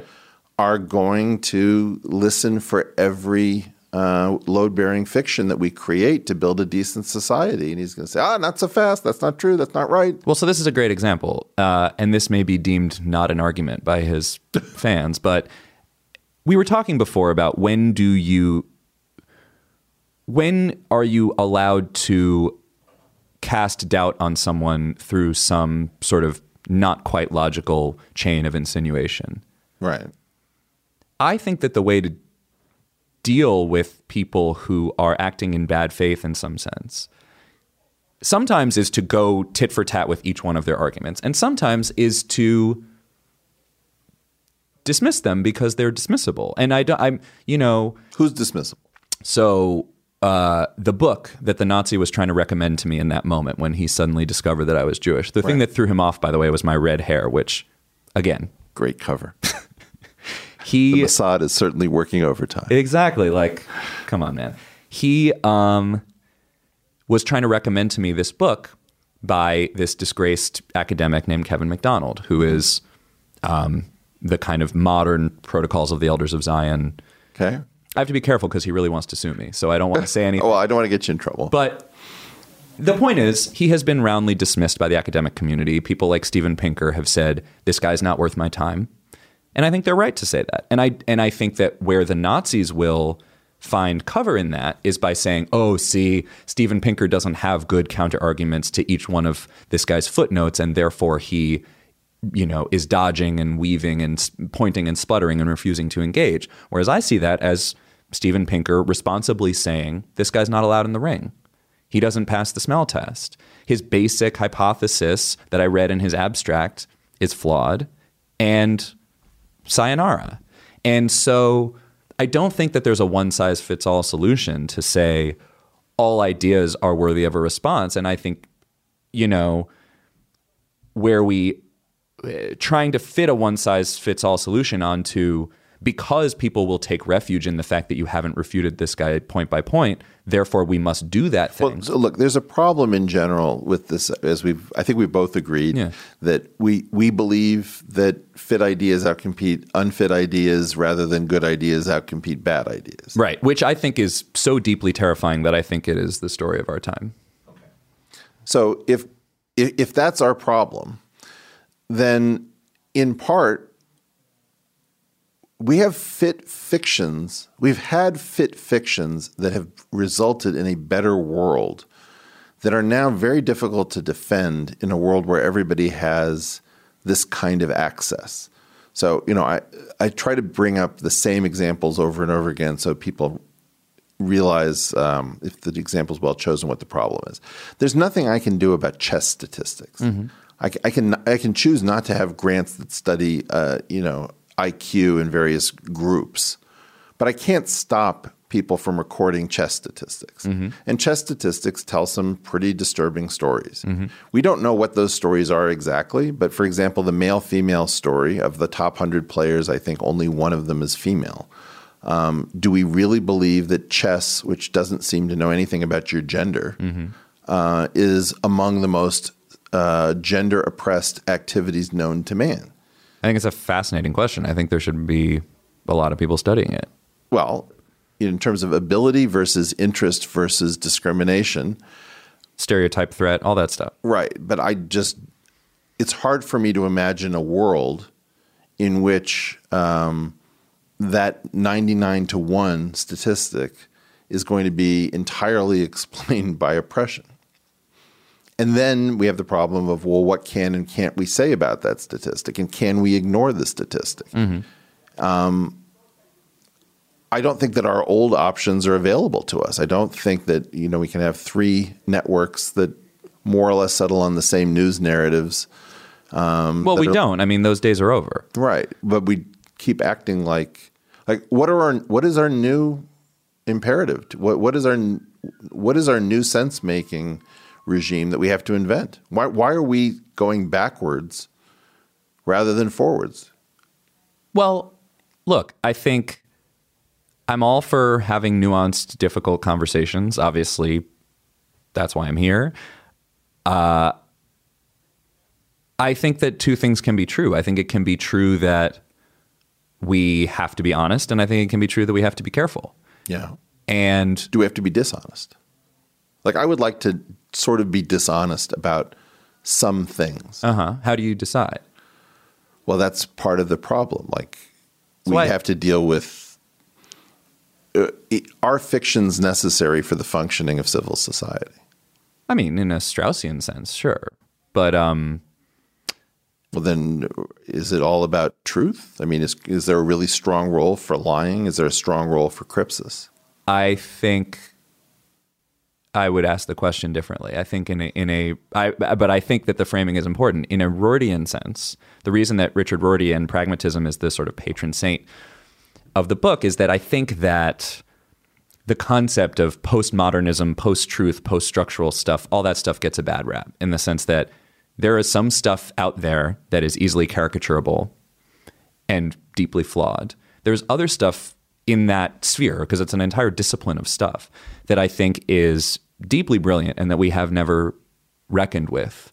And one of the things that Rorty is is a great synthesizer where he can read Derrida and Foucault and Habermas and Davidson and Frege and all these people and come out with something useful in and it's a lot of things that he comes out with that are useful and he's better at reading Derrida and has more time to read Derrida than I do. Okay. But and he discards a lot of it, most of it. But one thing that he comes out of it with is to say to ask about truth and lying is to ask the wrong question because truth with a capital T is just not that helpful of a concept. And we have been deranging ourselves for a long time in our kind of post enlightenment haze, trying to get after this thing called objective truth that we're never going to reach. And that by trying to reach for it, we are going on a wild goose chase. And that gets misread as relativism and nihilism and all the rest of it, when in fact, in his pragmatist way, he wants to move, and this is true of Donald Davidson, it's true of Dewey, it's true of all the pragmatists. They want to move towards something that seems a lot like truth, but isn't truth with a capital T. And it's almost an academic distinction, but it's an important distinction in the same way that we can get along with Newtonian mechanics 99% of the time, but when things get really interesting, it breaks down. I think something similar is happening with truth with a capital T, where most of the time we can live as if we're just doing the Enlightenment thing and we're just playing by Kant's rules and we're just trying to have duty and have truth. But when things get really interesting at the edges, those concepts are holding us back. Well, I mean, this is the thing I had to say to Sam Harris, which is that the things that compete with truth in my mind are meaning, fitness, and grace. I don't. I'm not interested you know, in this deranged, uh, the Jordan Peterson Sam Harris conversation where Jordan saw the issue and wanted to fold fitness into truth, so that a, a self-extinguishing truth was not true. Uh, if it led to the destruction of the of the world, and then there's a question about well, does it destroy meaning to understand the actual truth? When you look at it, your beautiful child and you see a bunch of uh, hadrons and leptons held together by you know photons and gluons. But the best hadrons. Well, my favorite. We're talking ones. about my child. oh, okay. The second best. Right. Um, you know, so issues of meaning and grace enter into it. And I do think that there's an enlightenment adjustment that has to do with not being quite so naive about the role of truth and our ability to comprehend uh, comprehend it. I, I do see, however, that there are all of these slippery slopes where those of us who see the adjustments are not successful in like setting a stop point on the slippery slope so that you don't slide all the way down to the bottom into oblivion. Hmm. It seems like as soon as you understand a little bit of relativism, like if I make the point, for example, that there was a problem called the Yamabe conjecture that was solved in the literature for I think seven years before somebody realized that the proof was not correct. Um, so even in mathematics, which is as close to objectively you know true, you can have these sort of situations. People say, "Great news!" So even math isn't objective. It means that there is no objective truth, and that this is a tool of the patriarchy. And then I just think like, well, no, you you you can't you can't just instantly go insane once you find out that humans are involved and will bring their humanity into every objective thing that they're doing. I mean, yeah. Well, I, d- I think there are many, many non insane ways of talking about the human construction of scientific knowledge. I mean, I think Thomas Merton does it. I think Karl Popper does it. I think in many ways Rorty does it. I don't think that the bumper sticker version of truth as a human construct gets us all the way there. I think that's partly true and partly not true.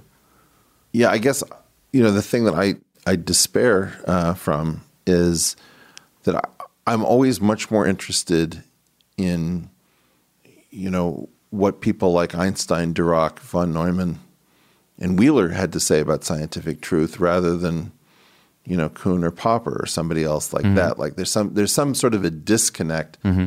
It's a it's astounding how far you can get with the minorly wrong idea that there is objective truth and that we can know it. Like I agree that that's wrong, that is a useful fiction. but it's not that wrong. It's useful. In 99% of cases, it's useful. And I think that part of the problem is is that as soon as you say 99 and not 100%, you get into some very weird territory. Yeah. Um, let's talk about climate because you brought it up, and let's also talk about vaccines and HIV. I have an idea of a suite of ideas I'd like to play with with you. Now we're on the show. Let's do it. Okay. Let's talk. Starting with HIV. Always, yeah. Um, originally, there was a claim that this was an equal opportunity disease that wa just started in the homosexual community and with Haitians, and that it was only a tiny matter of time before it was a completely equal opportunity in the heterosexual population. That idea was not scientifically right because of the difference in sexual practices between various communities. Another idea is, is that vaccines are 100% safe, which I don't know anything that's 100% safe. But somehow the pro vaccine argument is very frequently phrased in absolutist terms. And that claim of 100% certainty seems to be incredibly dangerous because certain people say, wow, if you said 100%, then I know you're lying. So it must be that vaccines are super dangerous. Mm-hmm. Then another one would be climate, which is climate science is settled science. And there's something about the sound of that that appeals to one group of people. Like, people, this is not a question we should be debating. This is absolutely 100% settled scientific fact. That impulse deranges a different community, which says, wow, we, we can barely even understand the three body problem. And here you're talking about a vastly more complicated, nonlinear interacting system. And you're saying it's settled science, so I know you're lying. Hmm. Can we talk about how these groups interact in the public sphere with no gatekeepers? Yeah. So this is another case where I think you and I basically agree on the landscape, and I think put our emphasis in different places. And I and I think I'm I'm seeing a pattern here of where we're not disagreeing on sort of the premises, we're disagreeing on where we should put our emphasis and what we should prioritize. And again, my read is that you see yourself in the average person a little bit too much. That you you see what happens to your brain when somebody says something is 100% settled science and your reaction is to say, "Oh, really? Like, let me get in there and and trouble the waters a little bit." And I think that impulse is there in other people, but I don't think I think in many cases it's inchoate and mixed with a whole bunch of other stuff and kind of impulsive and kind of inconstant and kind of can be turned back on itself. In other words, I think your motives in this stuff are pretty clear and generally pushing in, in the same direction. And I think with many people, certainly many of the experiences I've had doing kind of careful long term reporting on how people develop their ideology, it's often just way weirder and more chaotic and more unpredictable than we think. So, of course, it can't be nothing is it can't be the case that anything is 100% safe. And we know it's not because we know there are people who react badly to vaccines. Okay, now watch that. The instant next move, in my experience, is uh, Andrew Marantz reveals himself as anti-vaxxer on Eric Weinstein podcast program. All right, we'll see. Well, no, no, no. I'm not saying that it will happen to Yeah. you. I'm saying that my experience with this stuff Mm-hmm. is certain people are allowed to say, "Oh, come on." I mean, nothing's 100% safe. Mm-hmm. And other people, the instant they say that, are like in a world of pain. Well, so here's an int- so I was watching the Mark Zuckerberg hearings in Congress, and he's being asked, "Is data the new oil?" and "Are you the new robber baron?" and "Can I run false ads?" and all this stuff. And then this one Republican congressman from Florida starts saying, "You know what? I really want to talk to you about is vaccines." And I go, "Huh, that's interesting." And part of me goes, well, I'm listening to the words this fellow is saying, mm-hmm. and the words he's saying are very similar to the words you're saying. Nothing is 100% safe. In fact, we have this $5 billion fund we use to compensate victims who have, you know, had temporary paralysis from vaccines and all these things. And in my head, I'm going, he hasn't said anything inaccurate yet. But I bet if I Google this guy and dig through his stuff a little bit, he will be interested in some really dangerous stuff that isn't that is not on the surface of what he's saying right now. And lo and behold, if you go back through that guy's Facebook page, he is spouting some really loony anti-vax conspiracy theory stuff and he's a member of Congress. Now, does that mean that he should be carted out of the room in handcuffs and held in contempt of Congress? No. Does that mean that we can't as a society withstand that that 5-minute interaction was played on C-SPAN? No. Does it mean that I'm going to cast dispersions on him and write a piece about how he's a bad person and he cheats on his spouse? And no. But I think it's really interesting that he is is toying with very very dangerous conspiratorial false memes and spreading them as a member of Congress. So I think it can be both. I think we can say nothing is 100% safe while also having the suspicion that I had, which in that case and in many cases turned out to be the right suspicion, to say, well, what if this guy is Looney Tunes? Shouldn't we watch out for that? Rather than assuming he must just be, you know, a, a responsible skeptic. Okay, but assume that for the moment that we took a different tack. Mhm. We said we think that vaccines are incredibly safe. We don't know how safe, and there is some possibility for damage. Mhm. But we have to take that risk as a society, and we have to spin the roulette wheel for each one of us, given that there are many empty chambers and very few bullets, we believe. Mhm. Um, and that's just what we have to do. And you're all signed up to take the risk, and that's where we are because of herd immunity, Yep. right? I think that a lot of people who are in the anti-vax community would say, "Okay, maybe I'm still worried about this, but I don't have the same energy any longer. Like there's something magical about the forbidden fruit. No, there's something magical about being talked down to Mm-hmm. by people you don't trust. Yeah, that's the forbidden fruit thing. I think.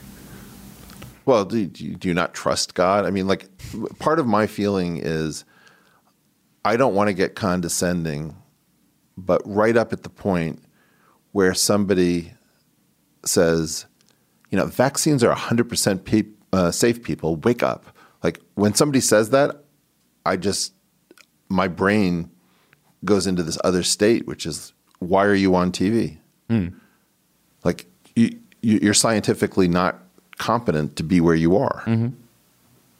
Um, I don't. I don't really trust God, but that's a separate conversation. I. Uh, so yeah, I see your point. I think, and I think what I'm doing, Andrew, Yeah. is that I don't think everybody's like me, but I think that a large percentage of the world cannot stand being coerced by someone they see dumber than themselves. As So dumber your worry is about being perceived as condescending. My worry is about being perceived as elitist and oh, you know, I, I must be part of the gatekeeper class that t- tells you what your received narratives are. That's the thing I'm worried about slipping into. And I, I say more about this. Maybe because you, you view yourself as being part of an elite class. Well, of course. I mean, I you know grew up very lucky and wealthy in the United States of America, and you know, I how could I not be part of an elite class? I went to an Ivy League school. I live in New York City. I you know I'm not a millionaire or a billionaire, but I. Interesting. In what way could I possibly not be? Well, I, I, I don't know. I mean, for example, I, I also went uh, to an Ivy League school, but my grandfather was a schmata salesman who went door to door selling clothes. I don't. Yeah, so he wasn't elite, and you are. Okay, so that's pretty quick. First of all, Yeah, Mazel Tov. oh, okay. Well, maybe if you be, if by elite you mean that it has to be some you know derivation from the Mayflower or something, but that's not. Well, I, I, yeah, I just feel like it's all pretty precarious. maybe. Anyway, that and, and, and like you know, you say you're not even a millionaire. Uh, in the U.S., it's hard for me to think about somebody being elite if they're not. In, I mean, you have an elite seat that you sit in, Right. And so that's a great source of power. But I don't less think and less every day, but yeah. Well, I don't think that the I don't think that the university does as much for you as you think it's doing. Sure. Yeah. And I don't think that I, I guess I'm here's where it's coming from, my surprise. I keep hearing people say, Well, of course, people like us will be fine. Oh, I don't think that. And like I don't think you'll be fine necessarily. I don't think that. I don't think any of us will be fine. I think, I think we're in deep shit. But Yeah. I uh, no, no. I mean, a lot of it is semantic. I think uh, there are there is the one percent and there's the 0.001 percent and there's different. There's class. There, there's social capital. Blah blah blah. There's a million ways of measuring it. Right. My only point is to say when I start going down the path of saying. Hey, huddled masses, here's the better fiction that you need to believe in. I am in danger of being perceived as elitist because of the seat I sit in. Well, I think that you know there's this concept that might might be called the elite precariat, Mm-hmm. Which is people who perceive themselves to be elite because they had some advantage in life who Mm-hmm. don't realize that they're really not in great shape. I very much realize that. Yeah. And I feel very close to unemployability at every moment of my day. Well, now we're talking. Like I have real economic concerns. I'm I'm running ads against all these programs. I'm trying to make some money to feel much less precarious because I carry a lot of the insecurity of being the grandson of a seamstress and a used schmata salesman, and I don't like all of this talk about elite. We sound like uh, we're the British royal family as opposed to people who that. narrowly narrowly escaped death in Europe. yeah, yeah, yeah. No, I think I think it can be both. I, I just feel, I just hate the talk. I get that. I feel very precarious, and I also I don't think there's any sense in being smug. Look, people say to me all the time, "Oh, I know the media business is in trouble, but you're the New Yorker. You're going to be fine." I'm like, No. Have you looked at a P&L sheet no, lately? No, no, This is the thing. But like, let's let's be more honest and more open. We are we're in precarious situations, Definitely. both of us. Well, and I also I, I resent the narrative that that I've heard people say, "Oh, well, you know, you just sort of did this safe thing of being sort of one of these, uh, you know." You know, sort of going into this profession of journalism because you want it to be kind of cosseted and some. It's a it's a huge risk. It's an entrepreneurial risk to. No, when you when you share your views in a world that is as tumultuous as this, you, are always a few steps away from unemployability. Yeah, not to mention the fact that even if you don't get thrown off the boat you're on, your boat can sink at any minute. Well, that, so then let's just stop pretending like it, it's lovely that we both managed to escape uh, Germany during the 1930s and 40s, and to, to see you here. Let's stop talking about this elite status because it's it's it's obnoxious, and I think it's part of it is it's a way of um, remembering fondly that we had a high watermark, you know, potentially with uh, you know an offer of employment or an, a letter of acceptance at a college. I don't think we're elite. Sure. Well, I, I, I take your point, but you know the, the the sense in which I meant it was if I start to say, you know, it's really good that the masses are being, you know, uh, that the that the useful fiction of the safety of vaccines is being pushed onto them, and I say that as sitting in the seat that I, uh, you know, much less say it in a New Yorker font with the little diaeresis Right. over the vowels. I will be perceived as elitist, whether you think I'm elite or not. Well, I mean, this is the funny part. Like, people talk about, well, you have a platform.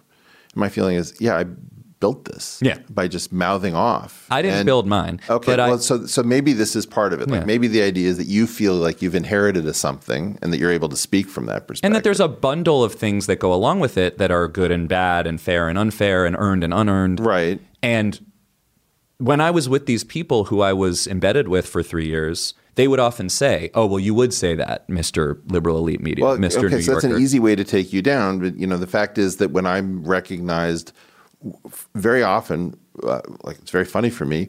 One of the largest groups of people that appear to listen to this program um, are like contractors and electricians Mm-hmm. and people who build things who have a tremendous amount of improvisation in their day, but they're like they're down and dirty getting it done. And I don't feel very. I feel much like I have a Harvard PhD. I don't feel part of that class because I'm part of the black sheep of that class, right? yeah. well, And- there's a huge amount of useful variation that we need to keep track of. Right. And I think that a lot of these things, of course, are fictions in the same. I mean, class, of course, is is ultimately a fiction because we're supposed to live in this classless society. And yet, speaking of useful fictions, Right. it's something we need to keep very careful track of because for me to deny it and say, "What do you mean that you know the fact that I'm writing in this font with the diaereses has no meaning in terms of my social capital, and the fact that I uh, am affiliated with this institution." If I were to sit in these rooms where people were slagging me off in that way and say, Right. "Whatever do you mean?" No, but like, how many of your grandparents have college degrees? One. One for me. Right. First Sure. all, fist bump for that for the American. I think I'm system. right. I think I'm right. I need to fact check myself on that. I had one grandmother who was one of the first women ever to go to law school and said there's this woman Ruth who's uptown Yeah. at Columbia and I'm downtown at NYU and we're, you know, pushing through the doors. And I had another grandmother who was never able to finish college and was the smartest person I ever met and so that's all good. That's all fine.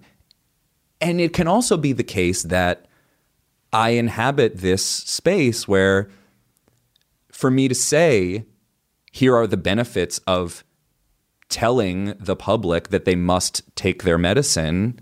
But that's not your job, right? Like, I guess what, what I'm really feeling about this is the public doesn't want us to be douches.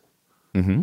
They they don't mind expertise. Mm-hmm. They don't mind the concept um, of you know a priestly caste that has lots of restrictions on it with some benefits that are different from you know the average man in the street. Mm-hmm.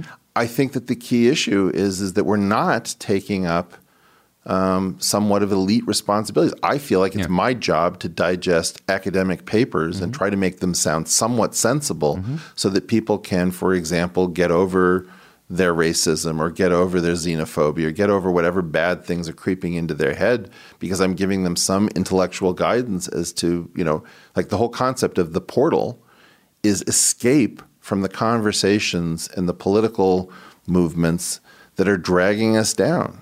I mean, Yeah. And I think I, I, I take the responsibility to act undouche like very seriously. Very good, sir. Thank you. And I and I and and what frustrates me is when people don't go to the trouble of recognizing the work I'm doing because they see the headline or they see the font or they see the association. I mean, you talk about guilt by association. I've encountered a lot of people who go, "Yeah, you might what what what you're saying might be interesting or true, but I'm never going to read that elitist garbage." Well, like you know, that, sure, that's what you uh, read when you're sipping your lattes uh, in, in your Volvo. Your oat milk, which by the way, an oat milk latte is like to die for. But I, you know, I own who I am. I just, Yeah. you know, and like I would sit there and you know order soy milk with these guys, and they would call me a soy boy, and I'd be like, yeah, I am who I am. That doesn't change. I mean, that's not an argument. And so.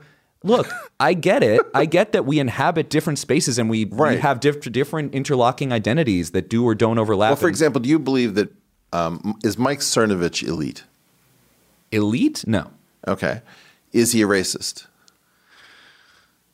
I mean, I just said I was a little bit racist. So, I mean, he's not he- a, he's he- not a white nationalist in good standing Yeah. because he has a, a wife who is uh, may may or may not be a person of color depending on how you define your fictions. And so the white nationalists don't like him for all kinds of reasons. His best friend, I mean, I go into this I mean, he's, he's married to a, a, A Persian Mus- woman. Muslim Persian, right? ex-Muslim. Ex-Muslim. And okay. I mean, he, he- according to her, her parents are more Islamophobic than Mike is. And he and he, I go into great detail about this in the book. no, about but a lot of a lot of Muslims are think we're nuts for not taking the problems of Islam seriously.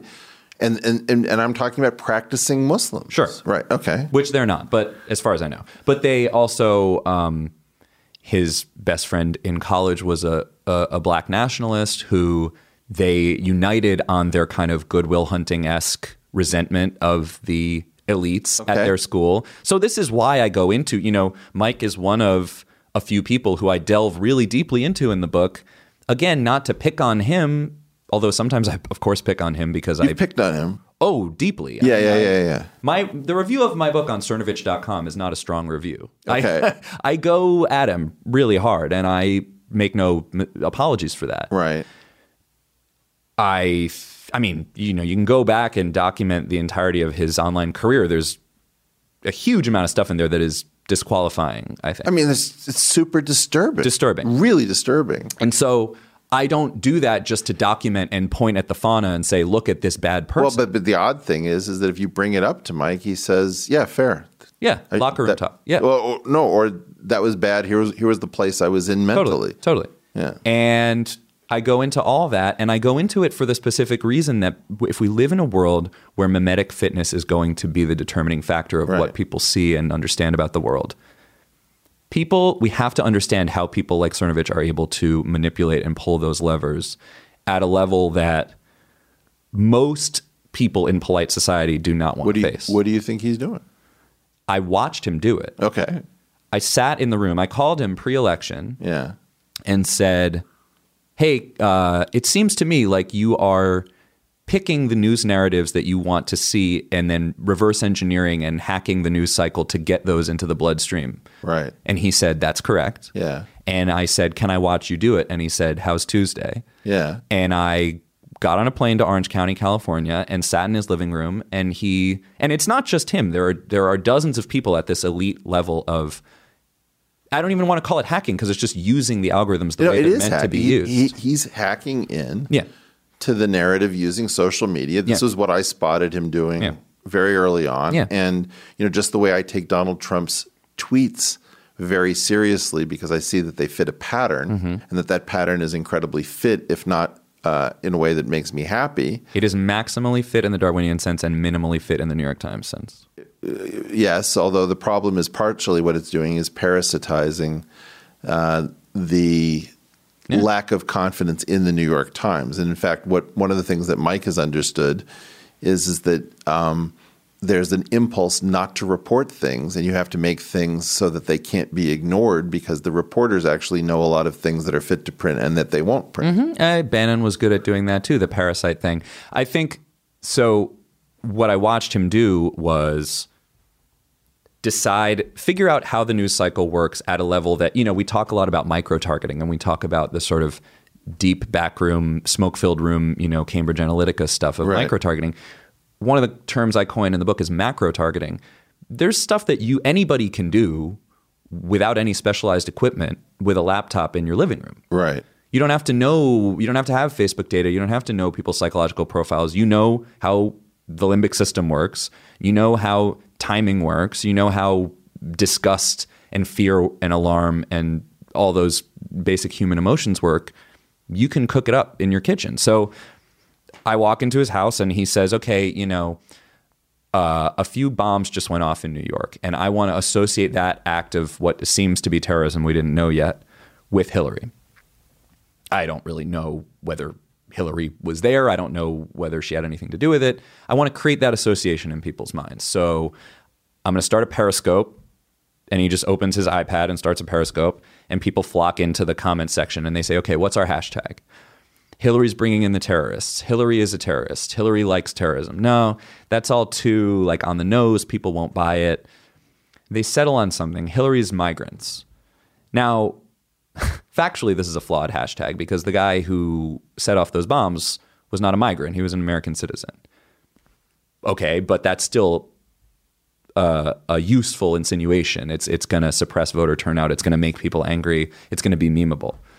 they all then go to Twitter at the same time and get that hashtag to start to trend. And it's pretty easy. You know, we have this fiction that when you look at the sidebar of trending topics on Twitter, that is some kind of neutral heat map of the American consciousness.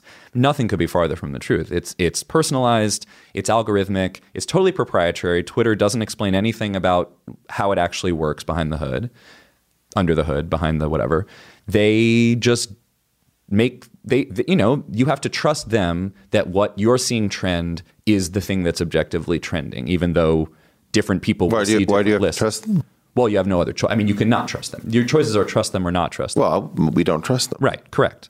But a lot of people do. And this is again where you know. No, I think the lower part of our brain, so the part of your brain that buys something that's priced at nine ninety nine rather than ten oh three, uh, trusts them. yes. And that's the part of the brain that drives a lot of your right behavior. purchasing decisions. Right.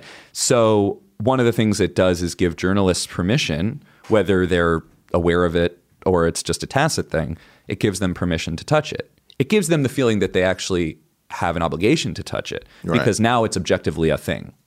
And before there were just some scattered rumors that maybe this act of terrorism in New York might in some way be tied to the Democratic Party. But now this is a thing that people are talking about. Okay, so this is this is Mike Cernovich in the election cycle of 2016. And that is the first one I saw. And then I saw him do it two hours later. And then I saw him do it two hours later. And then I saw him do it the next morning with enough reliability that he could then explain to me okay, I looked at this stuff. I was some poor kid from Illinois, grew, grew up on a junkyard, and I was able, through my own gumption and wit, to be able to see all right, if I want to get this thing onto this platform, then it'll leap here, then it'll go to the Drudge Report, then it's on Hannity, then Brian Stelter's talking about it, then it's in the newspaper. And almost to the point where it was like a magic trick. I could pick up the newspaper the next day and go, that one has Cernovich's fingerprints on it, which was terrifying to me. I mean, it was a great magic trick, but it was also like, I don't trust this guy to be reverse engineering our news cycle. Well, this is exactly right. So he's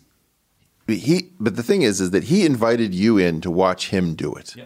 Okay. He was proud of it. Is Jack inviting you in to watch him uh, engineer Twitter? he is not. Although the Reddit guys were very open with me, which I was impressed by. Well, Reddit's a different. I think Reddit is a less curated world. Yeah. And I, but actually, I was there when they started to become curators like all the rest. Reddit started as freedom from the press, anarchy, libertarian, free for all.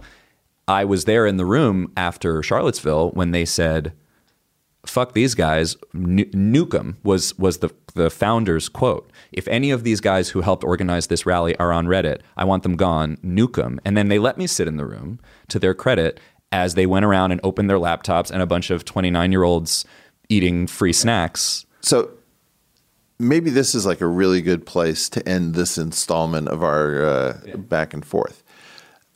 I think that every time you, you have one of these very simplistic statements, like, you know, free speech should be absolute, something happens where you come to see the cost of taking that kind of an ideological position. The problem that I have is that I don't want to open this up at this moment because I think it's a terrible moment for us to re engineer and refactor this thing. But let's use a look ahead function. We are going to have to do something because this idea of instantaneous communication without friction creates a global experiment that no one has any understanding of. And there's no precedent for it in our history. That should have been the blurb. You want to use that as a blurb for my book? Yeah. That's a perfect uh, encapsulation of why I'm spending so much time on these problems. Yeah. So We're in- running a really terrifying We're running a terrifying experiment. I believe that there have to be elite gatekeepers, but who are actually elite, not. I mean, the reason I hate that term is Mm-hmm. is that I see a bunch of douchebags who are walking around with the name elite on them, and like nobody's angry at elite special forces. We like having elite special forces, but we should have elite scientists being real scientists. We should have you know, elite analysts being elite ana- analysts. A lot of these people are just not that. So we're going to need elitism. We're going to need fi- fictions. We're going to need some something of consensus. We're going to need to have some kind of national interest that isn't exactly the truth, because I don't think the truth necessarily um, belongs to any one group of people. we're going to have to re-engineer everything that we're in the process of breaking right now and figure out what its 21st century replacement is. Do you have any idea how that happens? Uh, I think you've charted the right set of questions. I think, look, I mean, you know, you talk about Thomas Kuhn. When he invented the concept of a paradigm shift, it wasn't like the way we use paradigm shift today. It wasn't like, you know, on my break, I go to the vending machine and like I always used to get dipsy doodles, but I just had a paradigm shift and I started getting donuts. Like, that's not what that term means. No, we invented a technology that probably means we have to re- reformat uh, our global hard drive. Right. And it's going to be really scary. And when the five cycles of paradigm shift get played out, what Kuhn predicted is that the one before the successful adoption of the new language is called crisis. And I think that's where we are right now. I think we're in crisis. Uh, I think we're in pre-crisis. Uh-huh. I think we're in a revolution. Yeah. But I think it's astounding to me how little of it has turned kinetic. Mm-hmm. So, like, like, like, you know, should we talk about um, these live broadcasts of uh, synagogue and mosque shootings, or you know, whatever? there's so much we. I have a lot of things to say about those. And are, are you are you following this doctrine of? Um, I keep trying to talk about it from uh, danah boyd at Data and Society, yeah. uh, called strategic silence.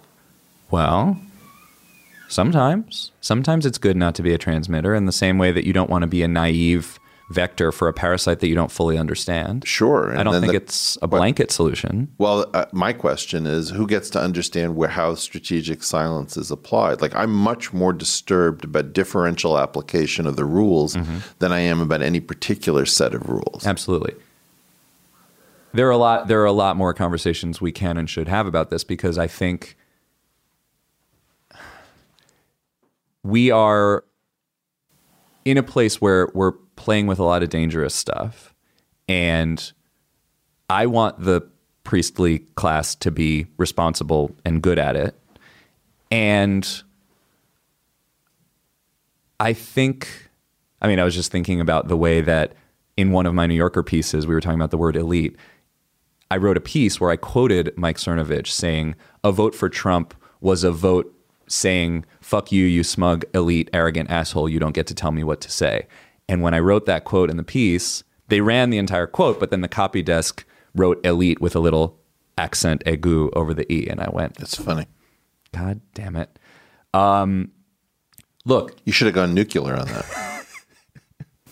we I do try not to write words that have like cooperate or like so I avoid the thing. It's gonna be Go full spinal tap. if we're if we're gonna I think we need to be really, really good at it. I think it's a high wire act. I think we need to find our way out of it. And I think in some cliche sense, the only way out is through. The reason that I spent so long working on this stuff yeah. is not that I wanted to gawk and take us on a safari through all the weird creatures of the internet. That's fun, and there are books that I love that are just a fun spin through a subculture. Part of that is sure, I didn't think there had been a good genealogy of the weirdos and troglodytes of the internet, and part of that is that I wanted to do that. And I think on some level that is just a useful contribution. But I, I really, really wanted to not get stuck there. I wanted to go beyond that into the idea that this entire world that I'm charting in the book is itself a reductio ad absurdum. Mm-hmm. And what it shows me in the reductio ad absurdum sense is if we wanted to build a good informational ecosystem, we Yeah. would not have ended up anywhere near where we are right now. Yeah. And I don't think we spend enough time wrestling with how deep that problem is or understanding the problem. I think we want to go straight to solutions of like, well, should we break up the companies or should we regulate the companies in this way or should we should I delete my account or whatever? Well, we- we go back on everything. Like, is is Bitcoin just digital gold? Right. You know, is uh, blockchain going to solve all our problems? is Facebook the new railroad? Right, right. It doesn't get us very far. Right. I think I think the first step is to describe the problem thickly Yeah. and responsibly and describe it narratively. I mean, not describe it in some policy proposal sense, but describe it in a narrative, vivid, sense. That that was what I was trying to do. I don't think I completed the project with this book, but I think it's a helpful first step to say, let's look squarely at where we are. Yeah. And I think until we look squarely at where we are, we, we it would be irresponsible to start talking about solutions. I do think that people who are responsible and people of goodwill and try hard to think clearly and know their stuff can help lead us to a better place. Yeah. But I don't think we should kid ourselves that it's going to be tricky and that journalistic institutions are dying left and right and some of them are making huge mistakes and I just and and social media is going to take up more and more of the economic power and it doesn't seem to be very interested in doing responsible things with that power.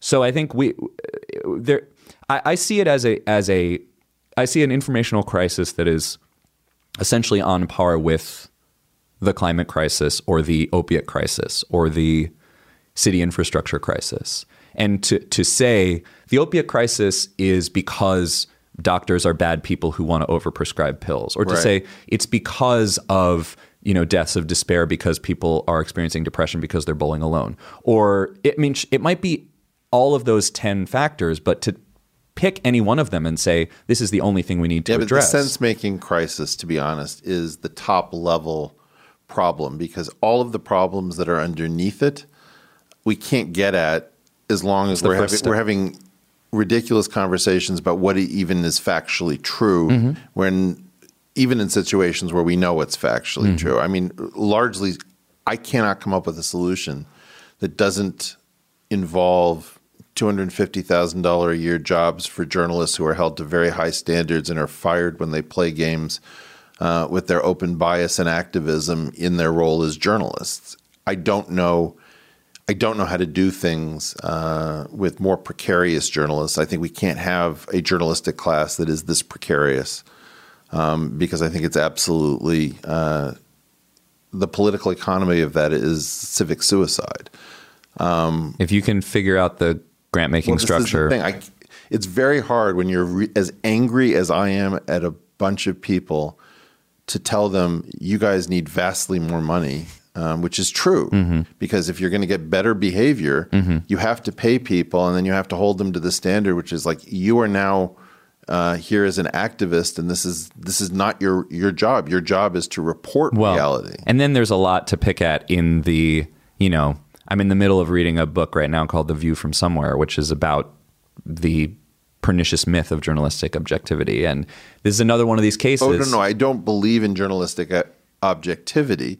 I do, however, believe that journalists can at least be metacognitive, and you know, I've had the experience, as you probably have, of a bunch of journalists laughing about the activism that they slipped into their last piece. Like we've the standards for the profession uh, are now such that people are openly joking about Hmm. things that they would have at least known to be sheepish about at some point. Well, in a way, I kind of, I mean, there's a million things to say. I'm kind of obsessed with this topic, and uh, we don't have time, but the, in a way, I kind of stand slightly outside of that, even though, again, I'm perceived as being sort of in the mainstream bubble, whatever.